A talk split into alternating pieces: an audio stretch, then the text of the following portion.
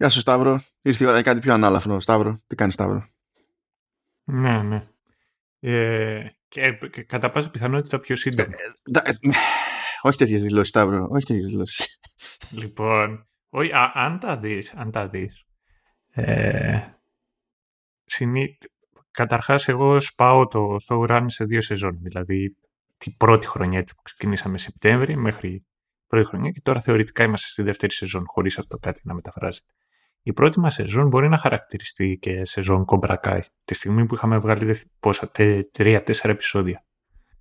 Κομπρακάι. Είχαμε κάνει εκεί και ένα μπόνους για το παιχνίδι, αυτό το άθλιο ναι. πράγμα που είχε βγει.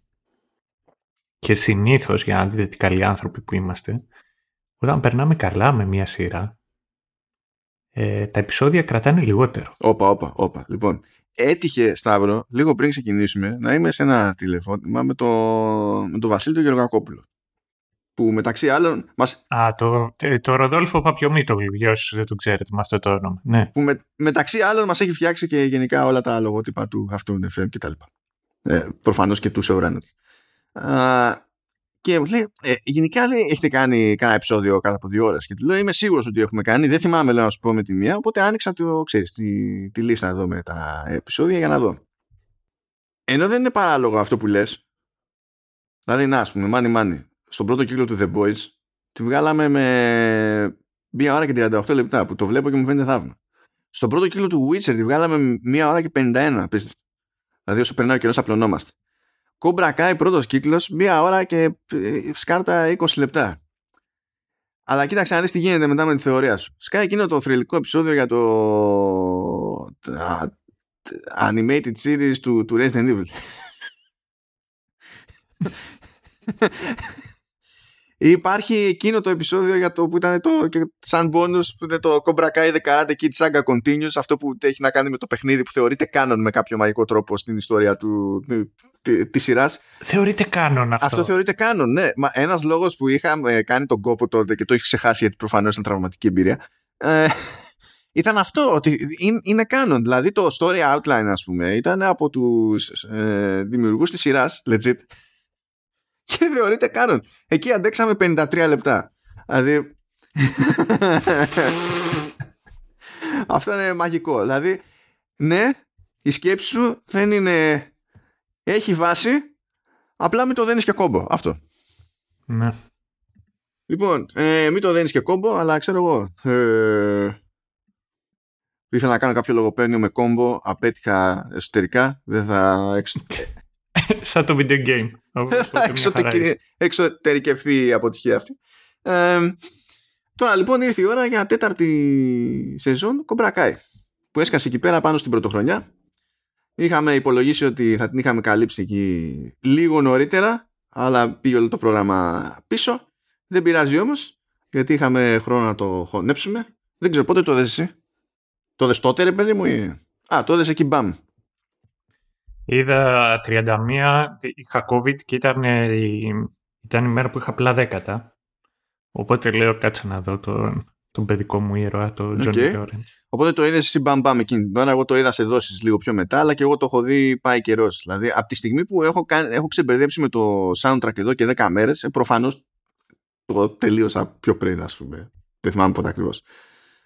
But anyway, λοιπόν, τέταρτη σεζόν Προφανώς είμαστε σε μια φάση, παιδιά, που δεν έχει νόημα να πηγαίνουμε και να ξεκινάμε πάλι ποιος είναι ποιος και γιατί και πώς και ιστορίες. Δηλαδή, το κομπρακά είναι η σειρά που έχουμε καλύψει μέχρι στιγμής περισσότερο από οποιαδήποτε άλλη. Το καλύτερο που μπορώ να σας κάνω για να βοηθηθείτε είναι να βάλω στη σημειώση του επεισοδίου που μπορείτε να βρείτε στο site ή στην εφαρμογή που χρησιμοποιείτε τα links από τα προηγούμενα επεισόδια για να προσανατολιστείτε κάπως αλλά εντάξει, θα φροντίσουμε να μην πονάει πολύ δηλαδή. Που και που θα παίζει καμιά έτσι διευκρινιστική ατάκα για να ξέρουμε τι μας γίνεται. Απλά να πούμε σε τι φάση βρίσκεται η κατάσταση πλέον.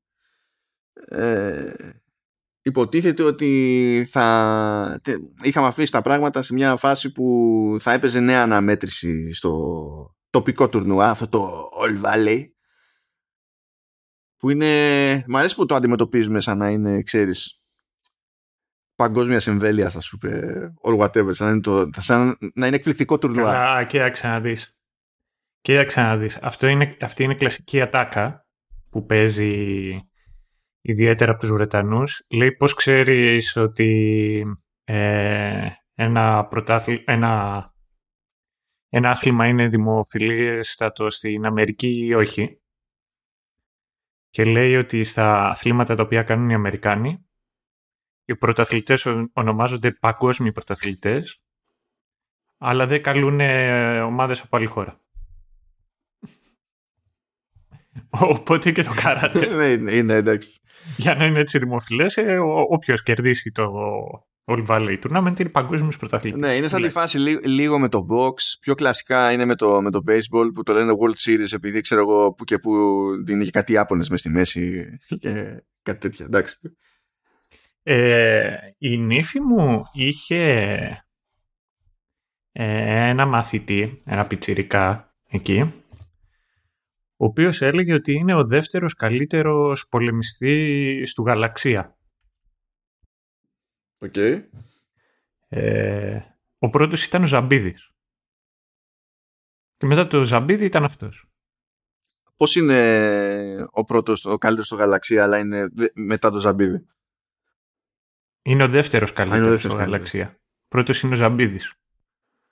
Λοιπόν, αλλά κάποια στιγμή μπήκε, ε, ήρθε ένας καινούριος εκεί στο σχολείο, ο οποίος ήταν ωραίο παιδί, έτσι ξανθός γαλανομάτης, και του, του, την ευίδωσε του άλλου του πιτσιρικά.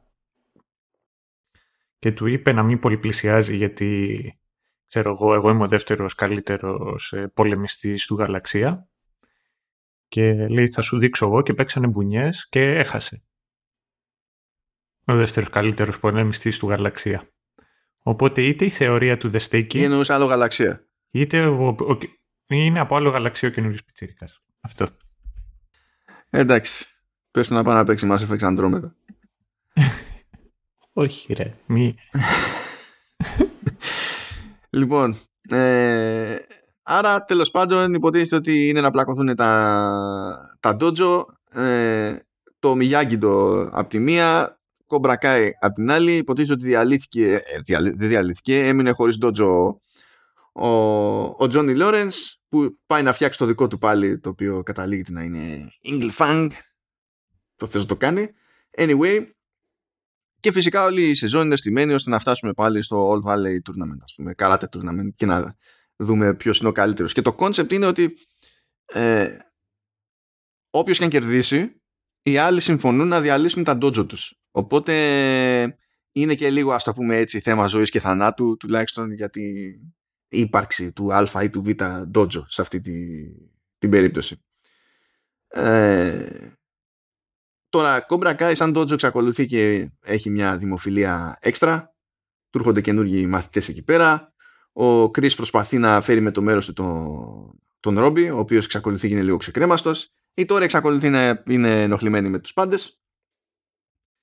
Και κάπως έτσι είναι τα πράγματα από, από κόμπρα μεριά. Μιγγέλ και Σαμ που είναι και ζευγαράκι εκεί πέρα έχουν τις ανησυχίες τους για το που πάνε τα πράγματα, τι προοπτικές έχουν και ιστορίες. Ε, βλέπουμε εκεί τα οικογενειακά τα, τα ζόρια. Ας πούμε σε κάποια φάση η Σαμ λέει ότι ζορίζεται που αντιμετωπίζεται από την οικογένειά της σαν να είναι ο, ο Λαρούσο 2.0 και καλά σαν να πρέπει να είναι ο συνεχιστής ξέρω εγώ του, του πατέρα της με κάθε δυνατό τρόπο κτλ. Ζορίζεται με το πώς είναι τα πράγματα στο, στο Ρόμπι. Ε, ο Χόκ όπως αντιλαμβάνεστε είναι και αυτός ξεκρέμαστος γιατί τα κάνει σκατά και ε, στην ουσία δεν έχει τη συμπάθεια κανενός στη, στην παρούσα έτσι όπως ξεκινάει η, η φάση. Ο Κρίς πηγαίνει να φέρει τον Τέρι Σίλβερ που είναι άλλη μια γνωστή φιγούρα από το παρελθόν των κινηματογραφικών Karate Kid ε, ο οποίος στην αρχή αρνείται έχει, κάνει, έχει μάθει τώρα σε μια άλλη ζωή. Έχει παντρευτεί μάλλον και μια influencer. Δεν έχουν παντρευτεί νομίζω, νομίζω ότι δεν έχει καν σημασία στην πραγματικότητα. Ναι ναι δεν, αλλά πώς να σου πω δεν λέει πουθενά my wife okay. τον έχει γυρίσει εκεί σε vegan diet τρελαίνεται ο Silver γενικά. Ε, ο τέτοιος, ο Κρι. Ναι, όχι, και ο, και ο Silver τρελαίνεται. Απλά ο Silver έχει μάθει και το, το καταπίνει. Ο Κρι τρελαίνεται through and through σκάει ένα πάρτι και καλά και φυτρώνει εκεί πέρα ο Chris να κάνει το ψιστήρι του και γνωρίζει το αμόρε ρε παιδί μου του Terry Silver είναι και εκεί ο Terry Silver που κάνει το βάρη πεπόνι είναι και κάτι φίλοι τη, τη, της τύψας εκεί του, του Terry και λέει ένας προσπαθώντας να περιγράψει τον, τον Chris ας πούμε λέει you have a Habsburg, Habsburg jawline ε, εγώ τρελάθηκα εκείνη τώρα ναι Εντάξει, λογικό είναι. Μα και άλλοι είναι τέτοιο, είναι μεγάλα τρόλ. Τρελάθηκα, διότι συνειδητοποίησα ότι το έλεγε για θετικό. Ενώ οι αψβούργοι, λόγω της αιμομιξίας, ήταν γνωστοί για το... Ε, για, τον προγναθισμό τους, άρα και το jawline το σχετικό, ε, που έφτασε επικά level, σε τέτοια level που δεν θυμάμαι ποιος ε, τέλος πάντων ποιος Κάρλος της σειράς ήταν της Ισπανίας εκεί ε, είχε πρόβλημα να φάει, είχε πρόβλημα να μιλάει ξέρω εγώ και τέτοια. Δηλαδή είναι το σαγόνι των αψβούργων ε, είναι, ε, είναι κάτι που χρησιμοποιείς ως αναφορά, ευγενική αναφορά σε ζητήματα εκφυλισμού δεν λες you have a Habsburg jawline I've never seen one so perfect εγώ εκεί και με, με έπιασε όλο το νέρντικο ας πούμε και τρελάθηκα μόνος μου. Αλλά anyway, τέλος πάντων είπαμε, παίζει το βαρύ πεπόνι ο Silver, αλλά με τα, με τα πολλά εκεί επειδή δεν, δεν ξενερώνει με τη ζωή του έτσι όπως είναι, πολύ βανίλα το πράγμα, ε, αποφασίζει να σκάσει εκεί πέρα κομπρακάει και να βοηθήσει τον Chris και κάτι παρόμοιο καταλήγει να συμβαίνει και με τον Ρόμπι. Αν και πήγε να το παίξει λίγο με στοίχημα με την Τόρη, ε, έχασε το, το στοίχημα, παρόλα αυτά η Τόρη άλλαξε γνώμη γιατί πρέπει να καταλάβουμε ότι είναι θέμα χρόνου να έχουν κάποιο moment Τόρι και, και Ρόμπι. Και θέλω να πω πλέον ότι αποδέχομαι τον Ρόμπι με αυτό το κούρεμα. Ε, με το κούρεμα που είχε ξεκινήσει απλά δεν μπορούσα είναι κάποια κουρέματα που απλά με, ε, με, με αναγκάζουν να, να μην παίρνω τον άλλο στο σοβαρά δεν, δεν, δεν μπορώ και ε, θέλω να σημειωθεί πριν πετάχτει κανένας και με πάρει για Πουριτάνο, ότι. Ε, είσαι, ένα, είσαι λιγάκι Πουριτάνα εκεί όμως. Κοίταξε να με τη Mohawk του Hawk δεν έχω πρόβλημα. Δεν έχει σημασία αν είναι αντισυμβατικό ή ό,τι άλλο. Έχει, έχει, έχει σημασία τελικά πώς λειτουργεί στο σύνολο. Ε, και εκείνο το κουρτινέ που είχε ο, ο Ρόμπι ήταν the wrong, the wrong side of 90s ας πούμε. Ε, ε, όχι. δηλαδή αυτό, αυτό. Και κάπως έτσι τέλος πάντων μας βρίσκει η κατάσταση. Στην ουσία αυτό είναι το ρεζουμέ από το πρώτο επεισόδιο και βλέπουμε πώς είναι, πώς είναι η φάση. Εκεί θα τα αφήσω. Πριν να ασχοληθούμε με οτιδήποτε άλλο. Για να πούμε έτσι μια γενική εντύπωση χωρίς spoilers για να μην πεθάνει κανένας. Πριν ασχοληθούμε με όλους τους υπολείπους που δεν έχουν πρόβλημα με το θάνατο. Ε, για πες τα ναι, αυτό. Ε, και ένας από τους λόγου. Κοίταξε να δεις. Είχα και καραντίνα εκεί, οπότε δεν είχα και άλλα πράγματα να κάνω. Αλλά αυτό δεν σημαίνει ότι δεν είχε την ίδια κατάληξη πάντα το Cobra Kai, δηλαδή το Rufix.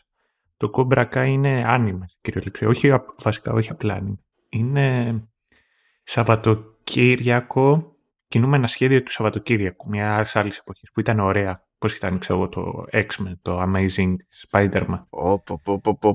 τι ανοίγεις, τι, τι κάνω Worms, είναι αυτό που ανοίγεις. τότε που ήταν καλά, τότε που ήταν ωραία που λες. Εντάξει, άμα ανοίξουμε ποτέ αυτή τη συζήτηση θα πεθάνουμε εδώ. Ναι ρε παιδί μου, θέλω να σου πω ότι η, εκείνη την εποχή που απευθυνόταν, πώς να σου πω, δεν είχα, είχαν ένα και άλλο target group λιγάκι τα, τα κινούμενα σχέδια εκείνης εποχής. Ήταν για πιο έφηβους δεν χρειάζεται να με πει. Εγώ συμφωνώ. Εγώ συμφωνώ. Για μένα τα, η, η, κλασική πρωινή ζώνη με κινούμενα σχέδια που καλύπτανε διάφορα γούστα πέθανε τότε ε, στην εποχή που τελείωσε χοντρικά και η φάση με τον Gargoyles. Α, τα, από μένα από εκεί και έπειτα περίπου όλα ήταν νεκρά. Αυτό δεν σημαίνει ότι δεν υπήρξε τίποτα καλό από τότε. Αλλά η, η πυκνότητα από περίεργα σόι πράγματα μέχρι εκείνη την εποχή ήταν περίεργα υψηλή. Ναι, ναι, ναι.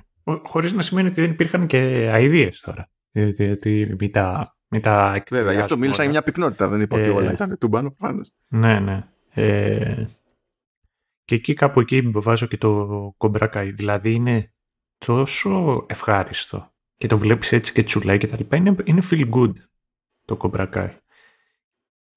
Και είναι και μια σειρά που πραγματικά θα, δεν, θα, δεν θα είχα κανένα πρόβλημα να ήταν... Πώς ήταν η Λάμψη, ρε παιδί μου, που είχε κάθε μέρα από ένα επεισόδιο. Όχι, εντάξει, όχι, όχι, όχι, μαν. Ε, εγώ πραγματικά θα καθόμουν και θα το έβλεπα. Ε, το, το, το ευχαριστιέμαι πολύ. Χωρίς να... Και από θέμα κριτικής, χωρίς να πω ποτέ ότι πω, πω τι σειράρα είναι αυτή. Είναι πολύ ευχάριστο το να το βλέπεις. Σε γεμίζει. Ε, καλά, εγώ δεν πρόκειται να διαφωνήσω προς αυτό το sentiment. Ε, αυτό μπορώ να πω και δεν το περίμενα, να σου πω αλήθεια. Δηλαδή, ενώ περίμενα ότι θα περάσω ok, διότι είναι σχεδιασμένη στη τελική σειρά αναλόγως, ε, δεν περίμενα η συγκεκριμένη σεζόν η τέταρτη στη σειρά να μου κάτσει τόσο καλά.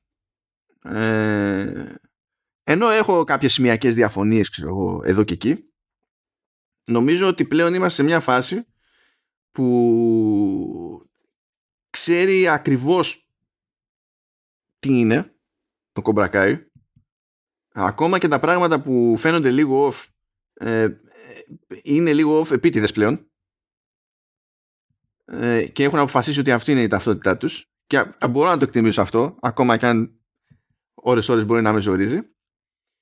Αλλά ε, μ' άρεσε μια θεματική που είχε γενικά η σεζόν αυτή ε, ως προς το τι σημαίνει το να υπάρχουν ε, στις πολεμικές τέχνες και όχι μόνο στις πολεμικές τέχνες γιατί όλο αυτό λειτουργεί και αλληγορικά έτσι κι άλλως ε, διαφορετικές σχολές διαφορετικές τεχνικές, διαφορετικές νοοτροπίες και τα, και τα συναφή.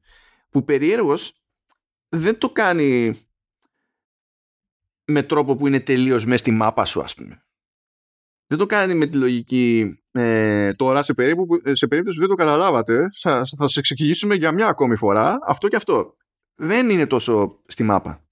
Και το εκτιμώ εγώ αυτό συνήθως, παιδί μου. Έχει, έχει χώρο να το εξηγήσουμε αυτό παρακάτω, να το αναλύσουμε, αλλά έχει νόημα να το κάνουμε όταν θα παίζουν και τα σποιλέρια μαζί. Ε, να, σου κάνω, να σου κάνω μια ερώτηση. Εσύ όταν ήσουν έτσι πιο πιτσιρικάς και, και ήσουν και έφηβος. Τώρα αυτή είναι ολόκληρα γαϊδούρια, δηλαδή κοντεύουν να γίνουν ενήλικε. Αλλά όταν ήσουν έτσι πιτσιρικάς, ήταν ποτέ, ασχολιώσουν ποτέ με, να το πω πιο απλά, πρωταθλητισμό; Να σου πω πανελλήνιος και τα λοιπά, αλλά να είσαι σε καμία ομάδα, να παίρνετε μέρος σε ε, πρωτάθλημα ή κάτι ε, τέτοιο. Ε, όχι, η αλήθεια είναι. Βασικά δεν είναι δεν είναι ότι δεν έμπλεξα ποτέ με, το, με την α ή β δραστηριότητα, αλλά είναι ότι έκοβα γρήγορα. Οπότε, δηλαδή, έκοβα πριν κάνει υπάρξει χρόνος, ξέρεις, να πούμε ότι φτάνουμε και κάνουμε το whatever. Δηλαδή, από τι έχω περάσει αυτή τη ζωή. Έχω περάσει από κολύμβηση, έχω περάσει από τέκβοντο. Τι άλλο έχω περάσει; Όχι και κάτι άλλο θα ήταν. Δεν ε, Πώς νιώθεις εκείνη την ώρα που ασχολήθηκες με άθλημα Κορεατών; Τότε ήμουν μικρός, δεν ήξερα.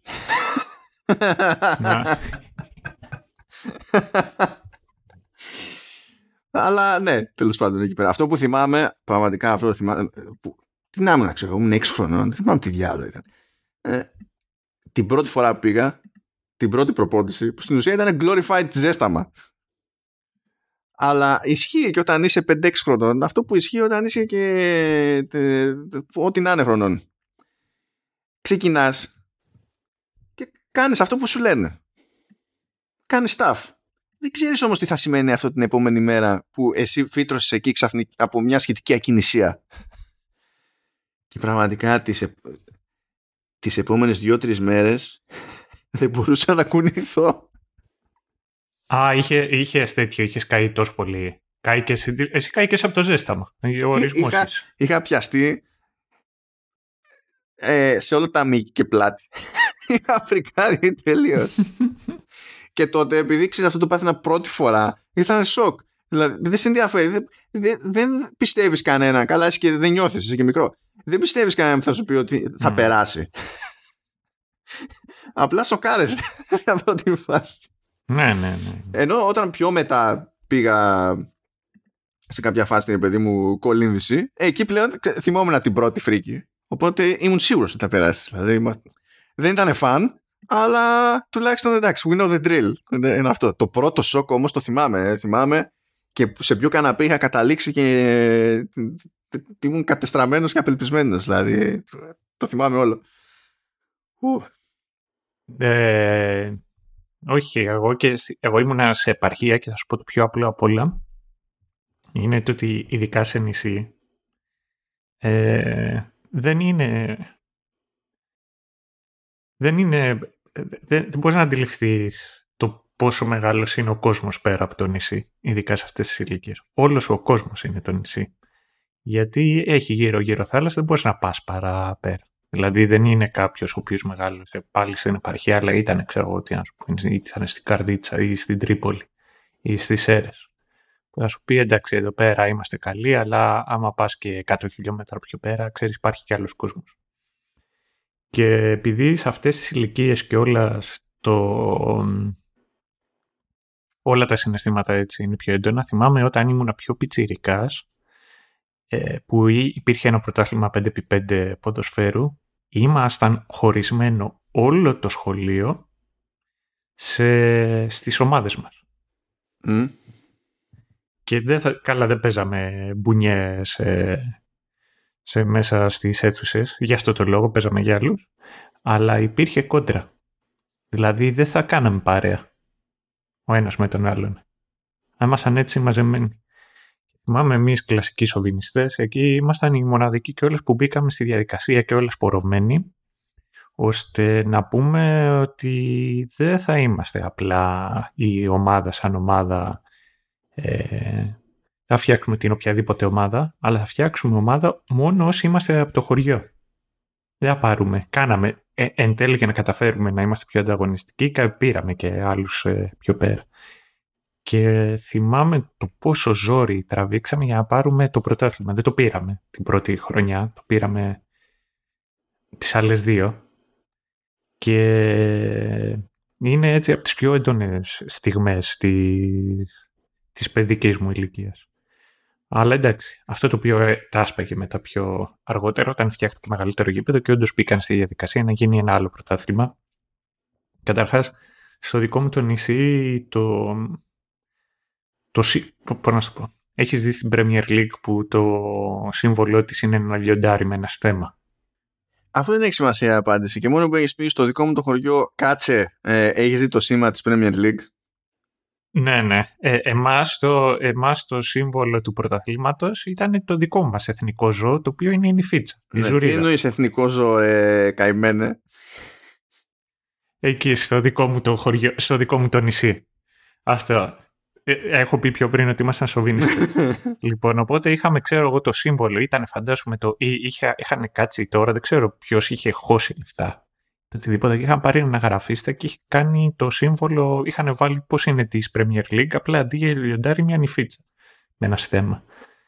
Αυτό και είχαν μαζευτεί, επειδή δεν βγάζαμε ε, τα άτομα τα οποία χρειαζόταν, αποφασίσαμε να. Εγώ έλειπα από το νησί εκείνο το διάστημα. Αποφασίσαν οι υπόλοιποι να ανοίξουν τις πόρτες τους, ώστε να αρχίσουμε να έχουμε και άλλους. Είναι πώς.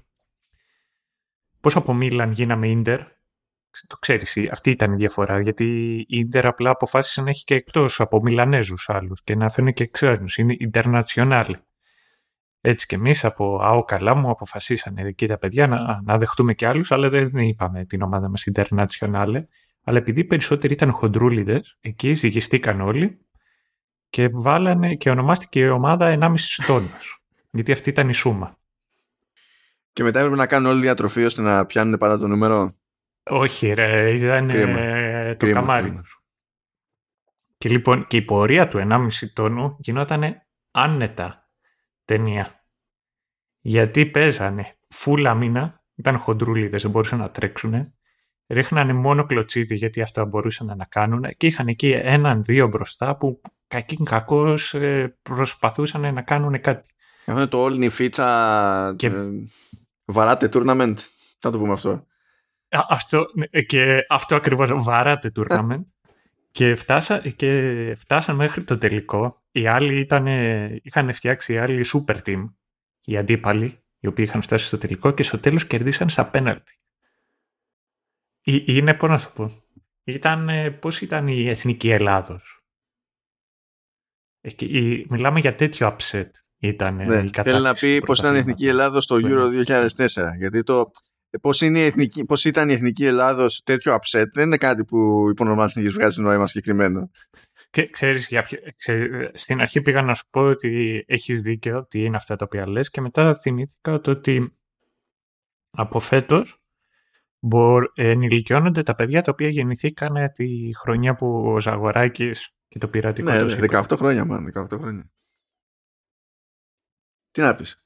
Τότε κερδίσαμε και το Eurovision. Τι να ναι, ναι. Και τη Eurovision, μετά από λίγο το Eurobasket, είχαμε τους Ολυμπιακούς. Και μετά, και μετά χρεοκοπήσαμε, έτσι πάνω αυτά. Και μετά είχαμε Πασόκ. Ήταν τέτοιο. Ε, και μετά είχαμε Πασόκ. Κομπλέ, δεν υπάρχει πρόβλημα. Ε, δεν είναι αστείο που η πιο, το, το πιο η πιο πασοκική χρονιά ever της Ελλάδος ήταν με τη Νέα Δημοκρατία. Το μεγαλείο αυτή της χώρας. Δεν, δεν, δεν σταματάει ποτέ να με... Γι' αυτό δεν σνομπάρουμε τις κουζίνες Fusion. Πρέπει να μαθαίνουμε από αυτά τα πράγματα και να ενσωματώνουμε στην καθημερινότητά μας τα διδάγματα αυτά. Λοιπόν, να κάνω ένα ακόμα πέρασμα γιατί έχουμε εκεί πέρα και την εκκρεμότητα του soundtrack το οποίο επίσης για μένα ήταν το, το, περίπου ανάλογη έκπληξη με την εντύπωση μου άφησε τελικά η τέταρτη σεζόν. Ε, διότι καλά πρώτα απ' όλα η πρώτη έκπληξη ήταν ε, γιατί είναι δύο άλμπουμ. Αλλά ήταν δύο άλμπουμ και δηλαδή, δεν ξέρω, το πονέσανε περισσότερο αυτή τη φορά. 66 κομμάτια σύνολο, δύο ώρες παρά. Ε, και ενώ, εντάξει, δεν θα πω ότι άφησα στην άκρη ένα σκασμό κομμάτια, ρε παιδί μου. Ε, δεδομένου του αρχικού πλήθους του, των, των κομματιών σε αυτό το, το soundtrack, τα πήγανε καλύτερα από άλλες χρονιές. Και φτιάξανε μερικά ωραία θεματάκια διότι σε κάποιες φάσεις έπρεπε να συνδυάσουν στην ουσία κάποια audio cues από, από διαφορετικά dojo για να δείξουν σε τι φάση βρίσκεται η, μεταξύ τους αλληλεπίδραση, γίνεται μια προσπάθεια για συνεργασία κτλ. Και αυτά τα ενσωματώνανε με, με ωραίο τρόπο. Ε, και νομίζω ότι αυτή τη φορά, μάλλον και αυτή τη φορά συνεχίζουν και κάνουν αρκετά καλή δουλειά στο πώς δίνουν μουσικά ε, και καλά τις μεγάλες αναμετρήσεις. Είτε αυτές είναι στο πλαίσιο του τουρνουά, είτε αυτές είναι όπως ήταν σε άλλες σεζόν, σε μια κουζίνα, ή, να, πάρτι και, και τα λοιπά. Το, τα έχουν πάει αρκετά καλά. Τα πήγαν καλύτερα από ό,τι περίμενα. Νομίζω ότι και αυτοί πλέον έχουν ρολάρει, η Λίο Μπίρεμπερ και Ζακ Ρόμπινσον. Ξέρουν πιο συγκεκριμένα πλέον ακριβώς τι, τι κάνουν. Έχω γενικά την εντύπωση ότι και, και η σειρά και και οι μουσικοσυνθέτες είναι σε μια φάση πλέον που ε, ε, ε, έχουν οριμάσει ως σύνολο. Θα δούμε που θα πάει παρακάτω η φάση, γιατί έτσι κι αλλιώς θα έχουμε και πέμπτη σεζόν. Ε, εγώ αυτό το οποίο κρατάω από το, από το, ε, από το soundtrack πάντα είναι το Quiver. Το Quiver? Είναι τέτοιο, είναι από, από τα αγαπημένα μου έτσι themes. Κάτσε, για ποιο λες, αυτό που ήταν, γιατί δεν είναι σαν το soundtrack του Quiver, τι εννοείς. Είναι του, του Hawk το, α, α, το theme είναι. Ναι, ναι, καλά, εντάξει. Ναι, οκ, okay, κατάλαβα, κατάλαβα. Ναι. Απλά αυτό δεν το έχουν, δεν έχουν γράψει κάτι super duper συγκεκριμένο για τον Hawk αυτή τη φορά, αλλά κατάλαβα, εννοείς το character theme και έτσι όπως χρησιμοποιείται, εντάξει, ναι, ναι, ναι κατάλαβα, okay. Ναι, όχι, δεν δεν αντιλέγω. Αλλά έχουν κάνει, όντως έχουν κάνει ωραία δουλειά και αν και εκεί πέρα εντάξει τη χάζομαι λίγο γιατί το μισό κομμάτι θεωρώ ότι είναι φοβερό και το άλλο μισό κομμάτι θεωρώ ότι είναι αδιάφορο. το νομίζω το πώς το λέει Queen Cobra που είναι εκεί πέρα που παίζει όταν απλακώνεται τέλος πάντων σε κάποια φάση τώρα με Sam δεν σας λέω που γιατί άμα σας λέω που θα είναι spoiler αλλά η αναμέτρηση η ίδια, το ότι πλακώνονται δεν είναι κάτι καινούργιο γιατί το κάνουν κάθε σεζόν. εντάξει. Ναι, είναι προβλεπέ. Είναι προβλεπέ. Ε, που εκεί πέρα έχουν παίξει πιστεύω με το, με το δράμα τουλάχιστον έτσι όπως το εκφράζουν ηχητικά ε, φοβερά στο πρώτο μισό αυτό το κομμάτι. Φοβερά, φοβερά. Δηλαδή ήταν από τις περιπτώσεις που να. Πρέπει να κάνω ένα cut κάπου και μετά repeat μέχρι να συγχαθώ. Είναι, είναι κάπως έτσι. Το αφήσουμε εκεί.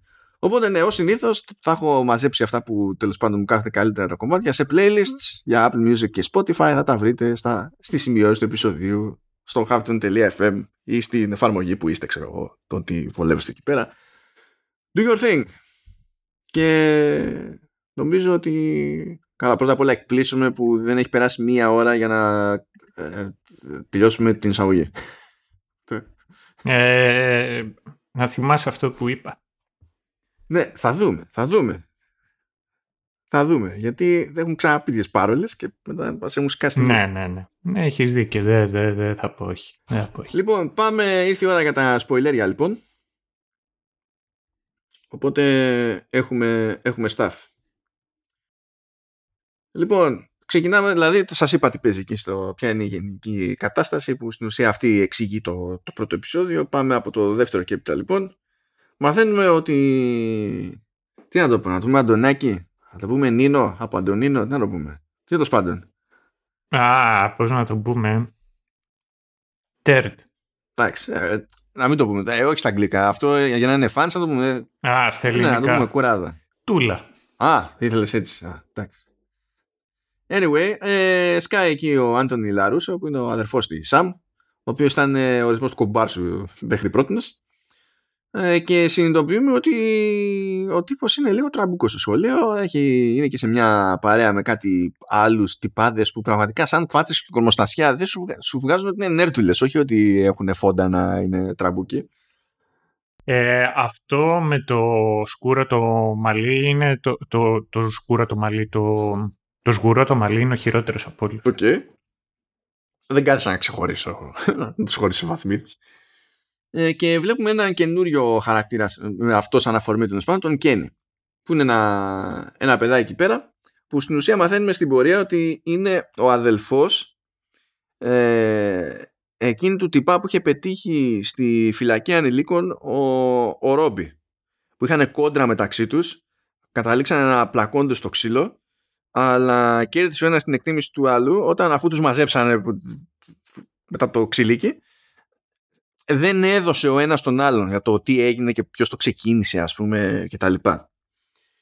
Και καταλήγει ο Κένι ενώ ως χαρακτήρας ε, ε, ακόμα είναι λίγο πιο καρικατούρα από όσο θα ήθελα. Ε, η ύπαρξή του και μόνο όμως έχει σημασία για τη σεζόν αυτή ε, θα φανεί παρακάτω.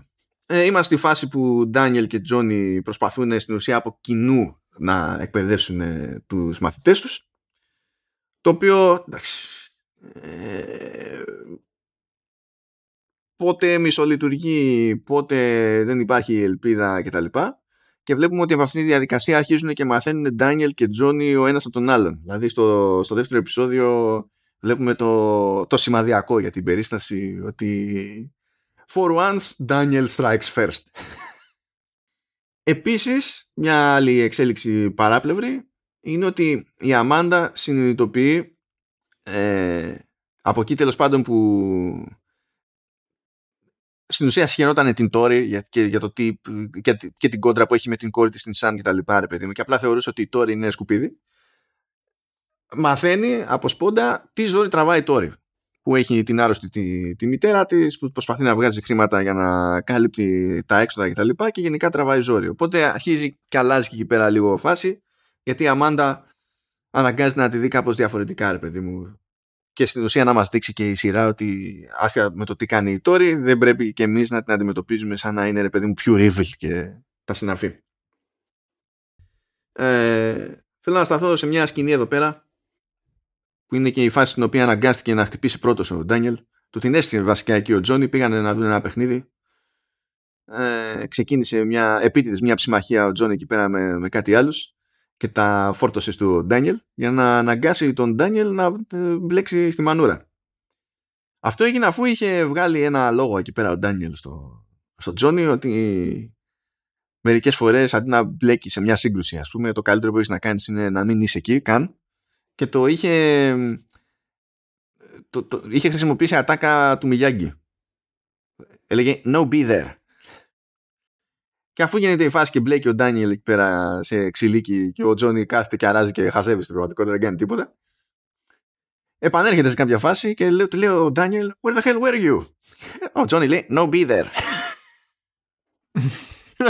έτσι. Και ε, σχολίασε εκεί, λέει, τόσο καιρό ήσουν με αυτόν τον τύπο, δεν τον βοήθησε να μάθει καλύτερα αγγλικά. το, το οποίο είναι και, πώς να σου πω, και ένα σχόλιο εκείνης της εποχής ότι, ξέρω εγώ, η, ε, το πώς παρουσιάζανε και τους Ασιάτες. Καλά, ναι. ναι εντάξει. Αλλά, ναι. Κάτι ήθελα να πω, το ξέχασα, αλλά θα το πω πιο μετά, δεν αγχώνομαι. Θα το θυμηθώ. Α, ναι, θυμήθηκα. πιο, πιο γρήγορα από ότι ήταν αναμενόμενο. Ε, είναι πολύ ωραία η Καλιφόρνια.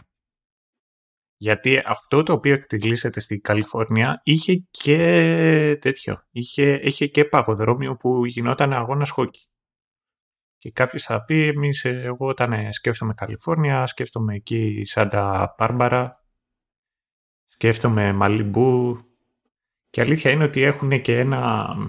Ε, έχουν κενό οι άνθρωποι οι οποίοι ε, έχουν καιρό που είναι ένας καλύτερος καιρός από ότι είναι στην Αθήνα και όχι τώρα που χιόνιζε, αλλά καταλαβαίνετε.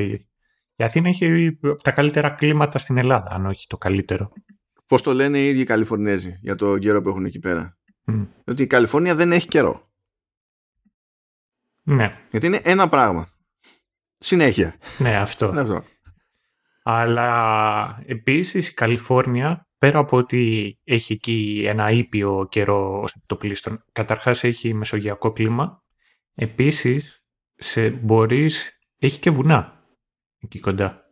Το σύμβολο εκεί στη σημαία είναι και μια αρκούδα, δεν είναι τυχαίο. Και αυτό το οποίο λένε πολλές φορές είναι το ότι μπορείς το πρωί να κάνεις μπάνιο και το βράδυ σκι. Ό,τι να είναι πάνω. Το απόγευμα. Τέλος πάντων. Αυτό. Πάει και... κάπου αυτό τώρα ε, σε σχέση με το Cobra Kai, δεν είναι. Ναι, ναι, ναι, ναι. Το ότι το πόσο ωραία είναι η Καλιφόρνια και ότι δεν είναι τελείως κουφό, γιατί στην αρχή σκεφτόμουν μα καλά πούς κατά είναι εκεί και έχει και βλέπω ότι είναι συνέχεια στην παραλία.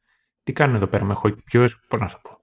Από πού και που ξεκινάνε και ασχολούνται με χόκι και με πάγου και μετά λέει Α, ναι, είναι στην Καλιφόρνια, έχουν και χιόνι. Δεν είναι τόσο. Καλά, ναι, άμα θέλανε αυτοί θα, είχαν, θα κατάγανε για πάνω τον πάγο στο, στο ring. Πιεστήκανε τώρα, εντάξει. Okay. Ισχύει. Ναι. Αλλά πώς να σου πω, δεν είναι τυχαίο που τα, ότι είναι δημοφιλές έως άθλημα το χόκι, ξέρω εγώ, Καναδά τόσο πολύ ή εδώ πέρα στις σκανδιναβικές χώρες. Ναι, καλά. Είναι και μέρος, πώς να σου πω, είναι και μέρος της κουλτούρας τους, για παράδειγμα, το, το πατινάζ. εμείς πώς κάνουμε ένα μεγάλο, οι διακοπές του καλοκαιριού στην Ελλάδα είναι μακράν οι μεγαλύτερες στη διάρκεια. Ξέρω ότι στην Ελβετία οι διακοπές του χειμώνα είναι μεγαλύτερες σε διάρκεια από ό,τι είναι εμάς, γιατί πάνε και κάνουν σκι. Πώς δεν λογίζεται Έλληνας να μην ξέρει κολύμπη. Και δεν είναι τέτοιο, δεν εννοείται Ελβετός να μην ξέρει σκι. Εντάξει, αφού είναι εκεί που είναι και είναι όπως είναι. Συν τις άλλες είναι mm, και Ελβετία. Mm. Έχουν και τα άλλα περιθώρια να τα κάνουν. Είναι... Εντάξει. Anyway, να επανέλθουμε. Ε, η... Αφήνουμε την Αμάντα προσπαθεί να βοηθήσει την Τόρη, της στέλνει κάτι κάτι ψώνια εκεί πέρα και τα λοιπά. Δεν το παίρνει πολύ καλά η Τόρη. Η, η, Τόρη, η Τόρη στραβώνει εκεί πέρα και πίσω ο Κένι καταλήγει να είναι περίγελος ε, σε όλο το σχολείο γενικά με όλα αυτά που του κάνουν οι άλλοι και τον τραμπουκίζουν. Πάμε παρακάτω. Number 3. Με το ζόρι φαίνεται να υπάρχει ελπίδα ανάμεσα σε Ίγκλιφαν και το ότι τέλος πάντων αρχίσουν να ισοδένονται λίγο μεταξύ τους ε, οπότε λες μπορεί, μπορεί και να τα καταφέρουν να, να συνεννοηθούν μπορεί Εν τω μεταξύ ο Κένι ο οποίος έχει ταλαιπωρηθεί σου λέει δεν γίνεται του μου έχει στρίψει κάτι πρέπει να κάνω you know what πάω κομπρακάει εδώ έχω μια πάρα πολύ φοβερή σημείωση που έχω βάλει. Θέλω να βάλω, ήθελα να γράψω ρε παιδί μου ότι ο Τζόνι καταφέρνει και ξανακερδίζει την Κάρμεν γιατί είχε παγώσει λίγο η φάση μετά από τα τελευταία τράβαλα στη, στην προηγούμενη σεζόν και έχω κάνει λάθος εδώ και λέω Carmen wins back Carmen. Ε, ποιανού ήταν το Carmen τώρα που το ανέφερες. Τι είναι ποιανού ήταν το Carmen. Είναι του Mozart. Τι Mozart... Τι, τι λες ρε καημένε; Κάτσε ρε. Δεν, ναι, δεν είμαι τρελός. Ακόμα. Ε, τουλάχιστον διαπιστωμένος. Κάρμεν. Κάρμεν. Όχι, είναι, είναι γαλλικό. Είναι γαλλικό. Όπερα. Ποιος το είπε; Ο Μπιζέτ. Συγγνώμη, Μπιζέτ. Α, το κόψουμε. Όχι, άστο. να έχουμε να τα θυμόμαστε. Μπορεί να κάποια στιγμή να κάνουμε highlights. Τι, αυτό ήταν. καλό ε, να αυτά. Α, αυτό εντάξει ήταν αδιανόητα random, που, αλλά θα το, θα το επιτρέψω. Λοιπόν. Ναι. Εγώ φταίω που αισθάνθηκα άσχημα που έγραψα ότι η Κάρμεν ξανακέρδισε την Κάρμεν. Ε, αυτό ναι. είδες. Δεν νιώθεις καλύτερα. Ναι, αλήθεια είναι ότι νιώθω καλύτερα αυτή τη στιγμή. Ευχαριστώ πολύ, καλώ Κάρμεν. καλά. Εδώ πέρα είμαστε για να κάνουμε λάθη. Και βλέπουμε επίσης κάτι ε, αρκετά σημαντικό για παρακάτω, ότι αρχίζουν και έρχονται λίγο πιο κοντά Ντάνιελ και Μιγγέλ. Και ένα εξτραδάκι είναι ότι παίρνουμε χαμπάρι ότι ο Τέρι τραβάει ζόρι και εκείνος με Βιετνάμ. Του έχει μείνει εκεί πέρα, ας το πούμε, μετατραυματικό. Ε, και ότι στην ουσία σε αυτό πατάει πάνω κάτω ο Κρι, γιατί τον βοήθησε, υποτίθεται τότε πάλι. Και σε αυτόν το, ε, εκεί πατάει για να τον φέρει με το μέρος του και για να τον φέρνει με τα νερά του όποτε χρειάζεται τέλος πάντων να τον φέρει με τα, με τα νερά του. Προχωράμε έτσι με βήμα ταχύ. Ο Κέν έχει αρχίσει να μαθαίνει εκεί πέρα μερικές κινησούλες. Ε, και δεν κρατιέται. Δηλαδή ψάχνει ευκαιρία να ξεκινήσει τσακωμό να παίζει ξυλίκι στο σχολείο. Το οποίο δεν εκτιμά ιδιαίτερα ο Ρόμπι. Ο Ρόμπι βλέπει, ρε παιδί μου, από τη μία αισθάνεται ότι έχει μια κάποια υποχρέωση να βοηθήσει τον Κένι επειδή είναι αδελφός του άλλου που τέλος πάντων έχουν παίζει άλλο εκτίμηση. Ε, απ' την άλλη αισθάνεται ότι βλέπει ότι ο Κένι έχει πρόβλημα όπως και ο ίδιος ο Ρόμπι είχε πρόβλημα τέλος πάντων και ότι καλό είναι κάποιος να τον καθοδηγήσει. Να μην είναι απλά κάποιος που μαθαίνει κάποιες ε, τεχνικές ας πούμε και απλά τις, τις ξαμολάει με κάθε ευκαιρία χωρίς λογική και χωρίς καθόλου παιδί μου, να κάνει κράτη σε τίποτα. Ε, αυτό είναι το ένα mentorship που παίζει και τρέχει και εκείνο του, του, μεταξύ Ντάνιελ και Μιγγέλ το οποίο αρχίζει και παίρνει φόρα και απ' την άλλη στον αντίποδα κάτι ανάλογο γίνεται ανάμεσα σε Τζόνι Λόρενς και Σαμ. Στην ουσία είναι σαν να έχει βρει τρόπο να βοηθήσει ο ένας το ας το πούμε παιδί του άλλου γιατί ο Μιγγέλ δεν είναι γιος του Τζόνι αλλά αν το δούμε έτσι στο διαπροσωπικό, στην ουσία αυτή είναι η λειτουργία, αυτή είναι η δυναμική. Η Σάμ είναι σε μια φάση που είναι λίγο μπίτσι, θα το πούμε ευγενικά. Δηλαδή η Σάμ είναι Σάμ, αυτό θες να πεις, δεν είναι. Ναι, εντάξει, εντάξει. Απλά νομίζω είναι πιο, είναι πιο αυτή τη φορά. Δηλαδή τώρα είμαστε στη φάση που από εκεί που ήταν χεσμένη ας πούμε με την Τόρι, επειδή η Τόρι την είχε κάνει τόπι, ε, τώρα είναι σε φάση που ψάχνει σαν οποιαδήποτε ευκαιρία να, ε, να ζωρίσει και να ξεφτυλίσει την τόρη. Και καταλήγουν από σπόντα στην ουσία σε ένα παιδικό πάρτι όπου η τόρη για να βγάλει κανένα φράγκο είναι εκεί πέρα για entertainment και είναι μαζί με κάτι άλλα κοριτσάκια ε, μένει και αυτή τέτοιο, ε, γοργόνα. Ε, και, το, και πατάει εκεί πέρα η Σαμ τέλος πάντων ε, για να της δημιουργήσει πρόβλημα. Σε κάποια φάση έρχεται και ο Μιγγέλ. Επίτηδες παίζουν κάτι φιλιά εκεί με τον Μιγγέλ σε σημείο στο οποίο έχει ορατότητα η, η Τόρη. Και το παίρνει χαμπάρι αυτό γενικά η Αμάντα σαν συμπεριφορά και έχει και το θέμα τέλος πάντων που είπαμε φαγιάκυρο για αυτά τα τρόφιμα που έστειλε στην Τόρη και πηγαίνει στην ουσία και εκείνη ζητάει συγγνώμη από την Τόρη. Και το βλέπουμε και προχωράει λίγο αυτό το, το πράγμα. Το άλλο προχωράει ε, είναι όλη αυτή η φάση με τα dad issues.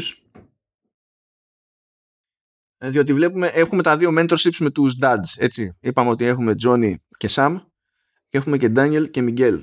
Και σε αυτό το επεισόδιο καταφέρνουν και οι δύο μπάντες να κάνουν κουβέντα για τις πατρικές φιγούρες του καθενός. Λέει και ο Ντάνιελ ας πούμε για το ότι ε, μεγάλωσε χωρίς πατέρα και κάνουν μια σχετική κουβέντα με τον Μιγγέλ.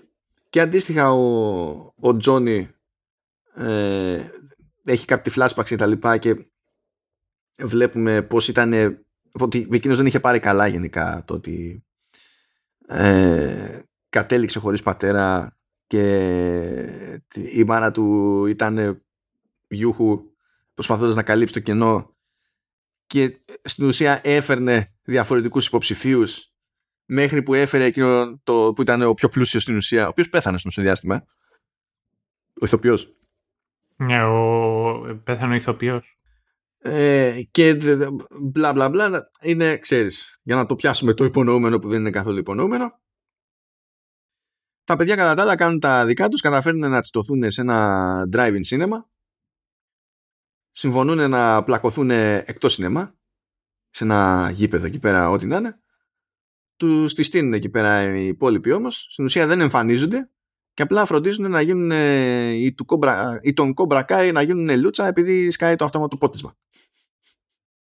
Εδώ έχει αυτό που καταλήγει και έχει σημασία είναι ότι ε, αυτό, αυτή η επιλογή που έκαναν τα παιδιά είναι κάτι που βλέπει θετικά ο Ντάνιελ διότι απέφυγαν τη σύγκρουση. Ενώ ο Τζόνε ε, θεωρεί αυτή την, αντίδραση λάθος, λα, λαθασμένη. Από την άποψη ότι τρέχει μια συμφωνία ότι δεν πλακωνόμαστε σαν βλαμμένα πλέον. Περιμένουμε ό,τι διαφορές έχουμε να τις λύσουμε στο τουρνουά. Και στην ουσία πήγατε και τους ξεφτυλίσατε και περιμένετε ότι αυτό δεν θα οδηγήσει σε κάτι. Ότι δεν έπρεπε να είχατε μπλέξει καν. Δεν είναι κάποιος έξυπνα αυτό. Mm. Είναι και μετά θεωρεί τέτοιο ότι και δεν το σοβαστήκαν πρώτα ότι ε, δεν είναι δεν είναι τίμιο. Ναι, ναι, ναι. Ότι, ότι είναι αυτό το οποίο λένε, λέγανε, το, λένε δεν ήταν αντρίκιο. Είναι κάποιες τέτοιες στιγμές που βλέπουμε διαφορετικές αντιδράσεις, ειδικά σε αυτή τη σεζόν, από Τζόνι και Ντάνιελ, που ενώ φαινομενικά οι ίδιες οι αντιδράσεις ή οι επιλογές που κάνουν φαίνεται να, ε, ε, να, να ταιριάζουν με την κοσμοθεωρία τους ε, στην πραγματικότητα τους βγάζουν έξω από τα νερά τους και τους αναγκάζουν να κάνουν κάτι που είναι κόντρα στο, στο χαρακτήρα τους ακόμη και όταν δεν το συνειδητοποιούν γιατί το ότι ο Ντάνιελ βλέπει θετικά το ότι τελικά δεν έγινε σύγκρουση δεν είναι περίεργο. Το ότι στην ουσία κομπάζει για αυτό που έγινε όμως είναι κάτι που είναι κόντρα στην φιλοσοφία που ο ίδιος ο Ντάνιελ θεωρεί ότι έχει και δεν δείχνει να το καταλαβαίνει καθόλου εκείνη την ώρα. Ναι και, και συν της άλλης είναι, πώς να σου πω, είναι και κάτι, είναι και μια πλευρά των δύο χαρακτήρων που, που τη βλέπουμε μέσα στο Κομπρακάι.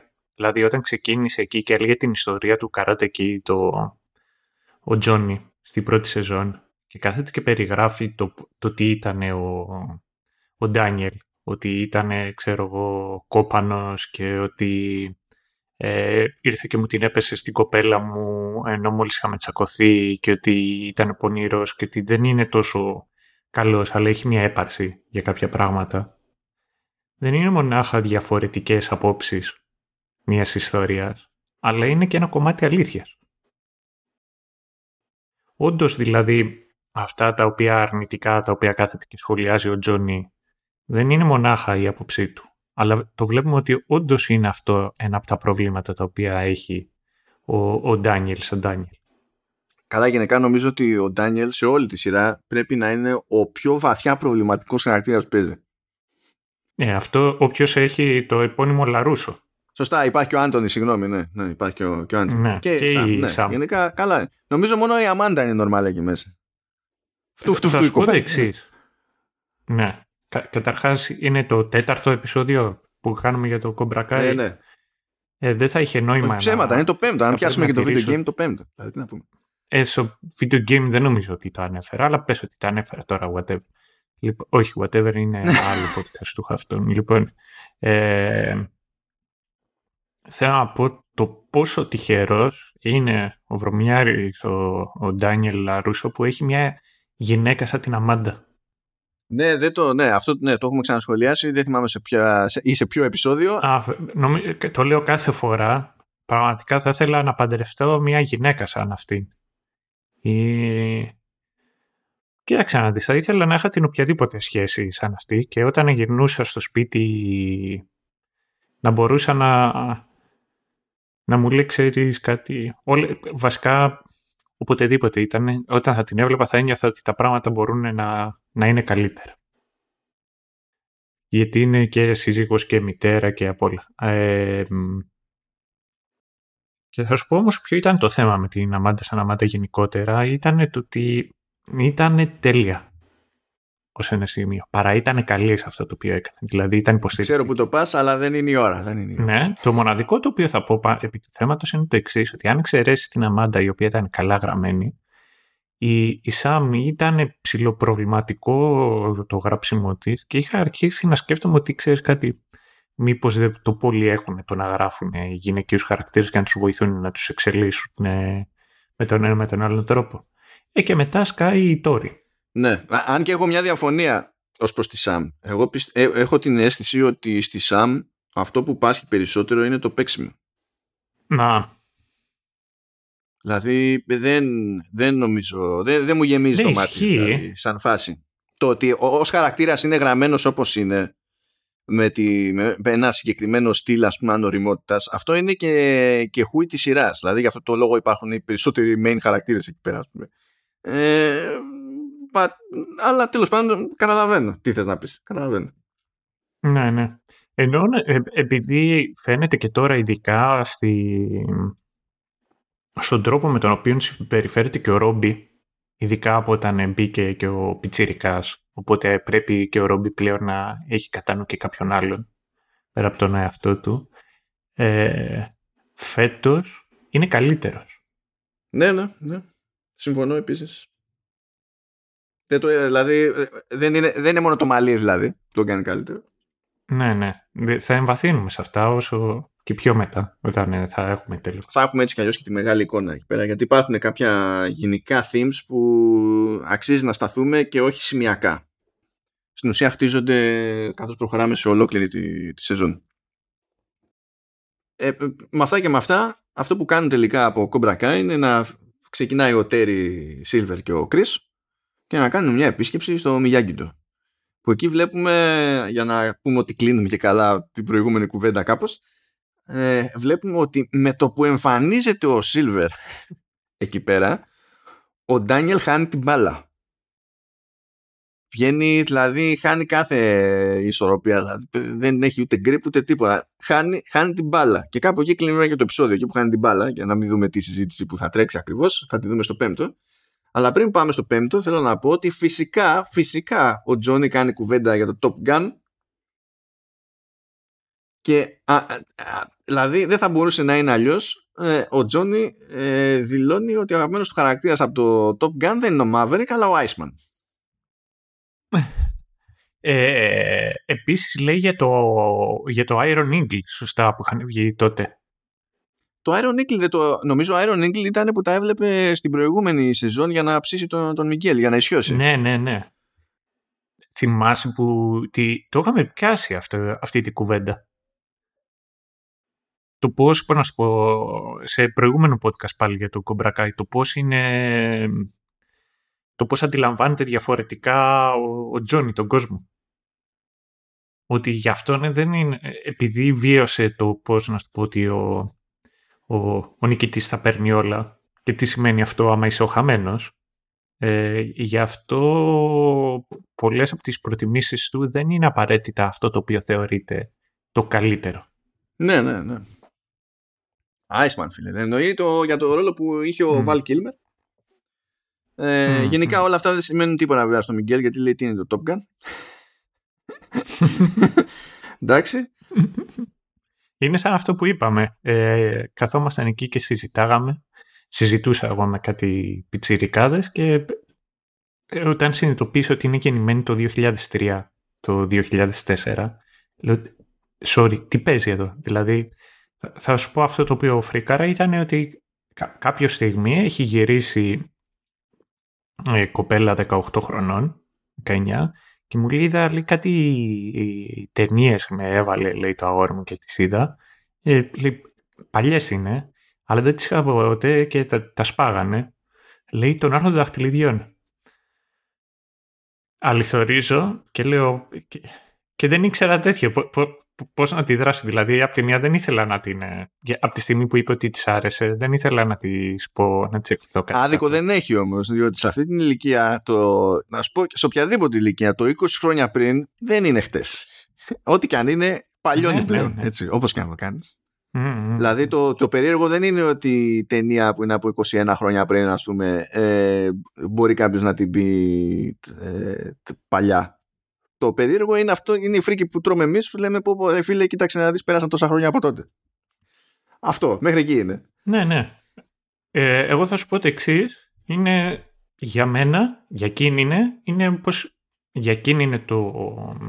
Ο άρχοντας ε, δαχτυλιδιών είναι όπω είναι για μένα το Karate Kid το 2. Ή όταν ο Χάρη συνάντησε τη Σάλη και, και που βγήκαν όταν γεννήθηκα. Το Back to the Future το 2. Για μένα το Back to the Future είναι παλιά ταινία. Ναι, ναι, μα σου λέω, το είναι κατανοητό. Είναι, είναι κατανοητό. Και αντικειμενικά να το δούμε, ε, οτιδήποτε και αν έγινε 20 χρόνια πριν, ε, δεν το λες πρόσφατο. Τι να γίνει, κάτι άλλο θα το πεις. Δηλαδή, εκ των πραγμάτων. Ναι, αυτό να τα ακούνε οι Παναθηναϊκοί, οι οποίοι μιλάνε για τις πορείες τους στην Ευρώπη. Έχουν περάσει 10 χρόνια από τότε, παιδάκια. Κάπως το κάνω προσωπικό αυτό.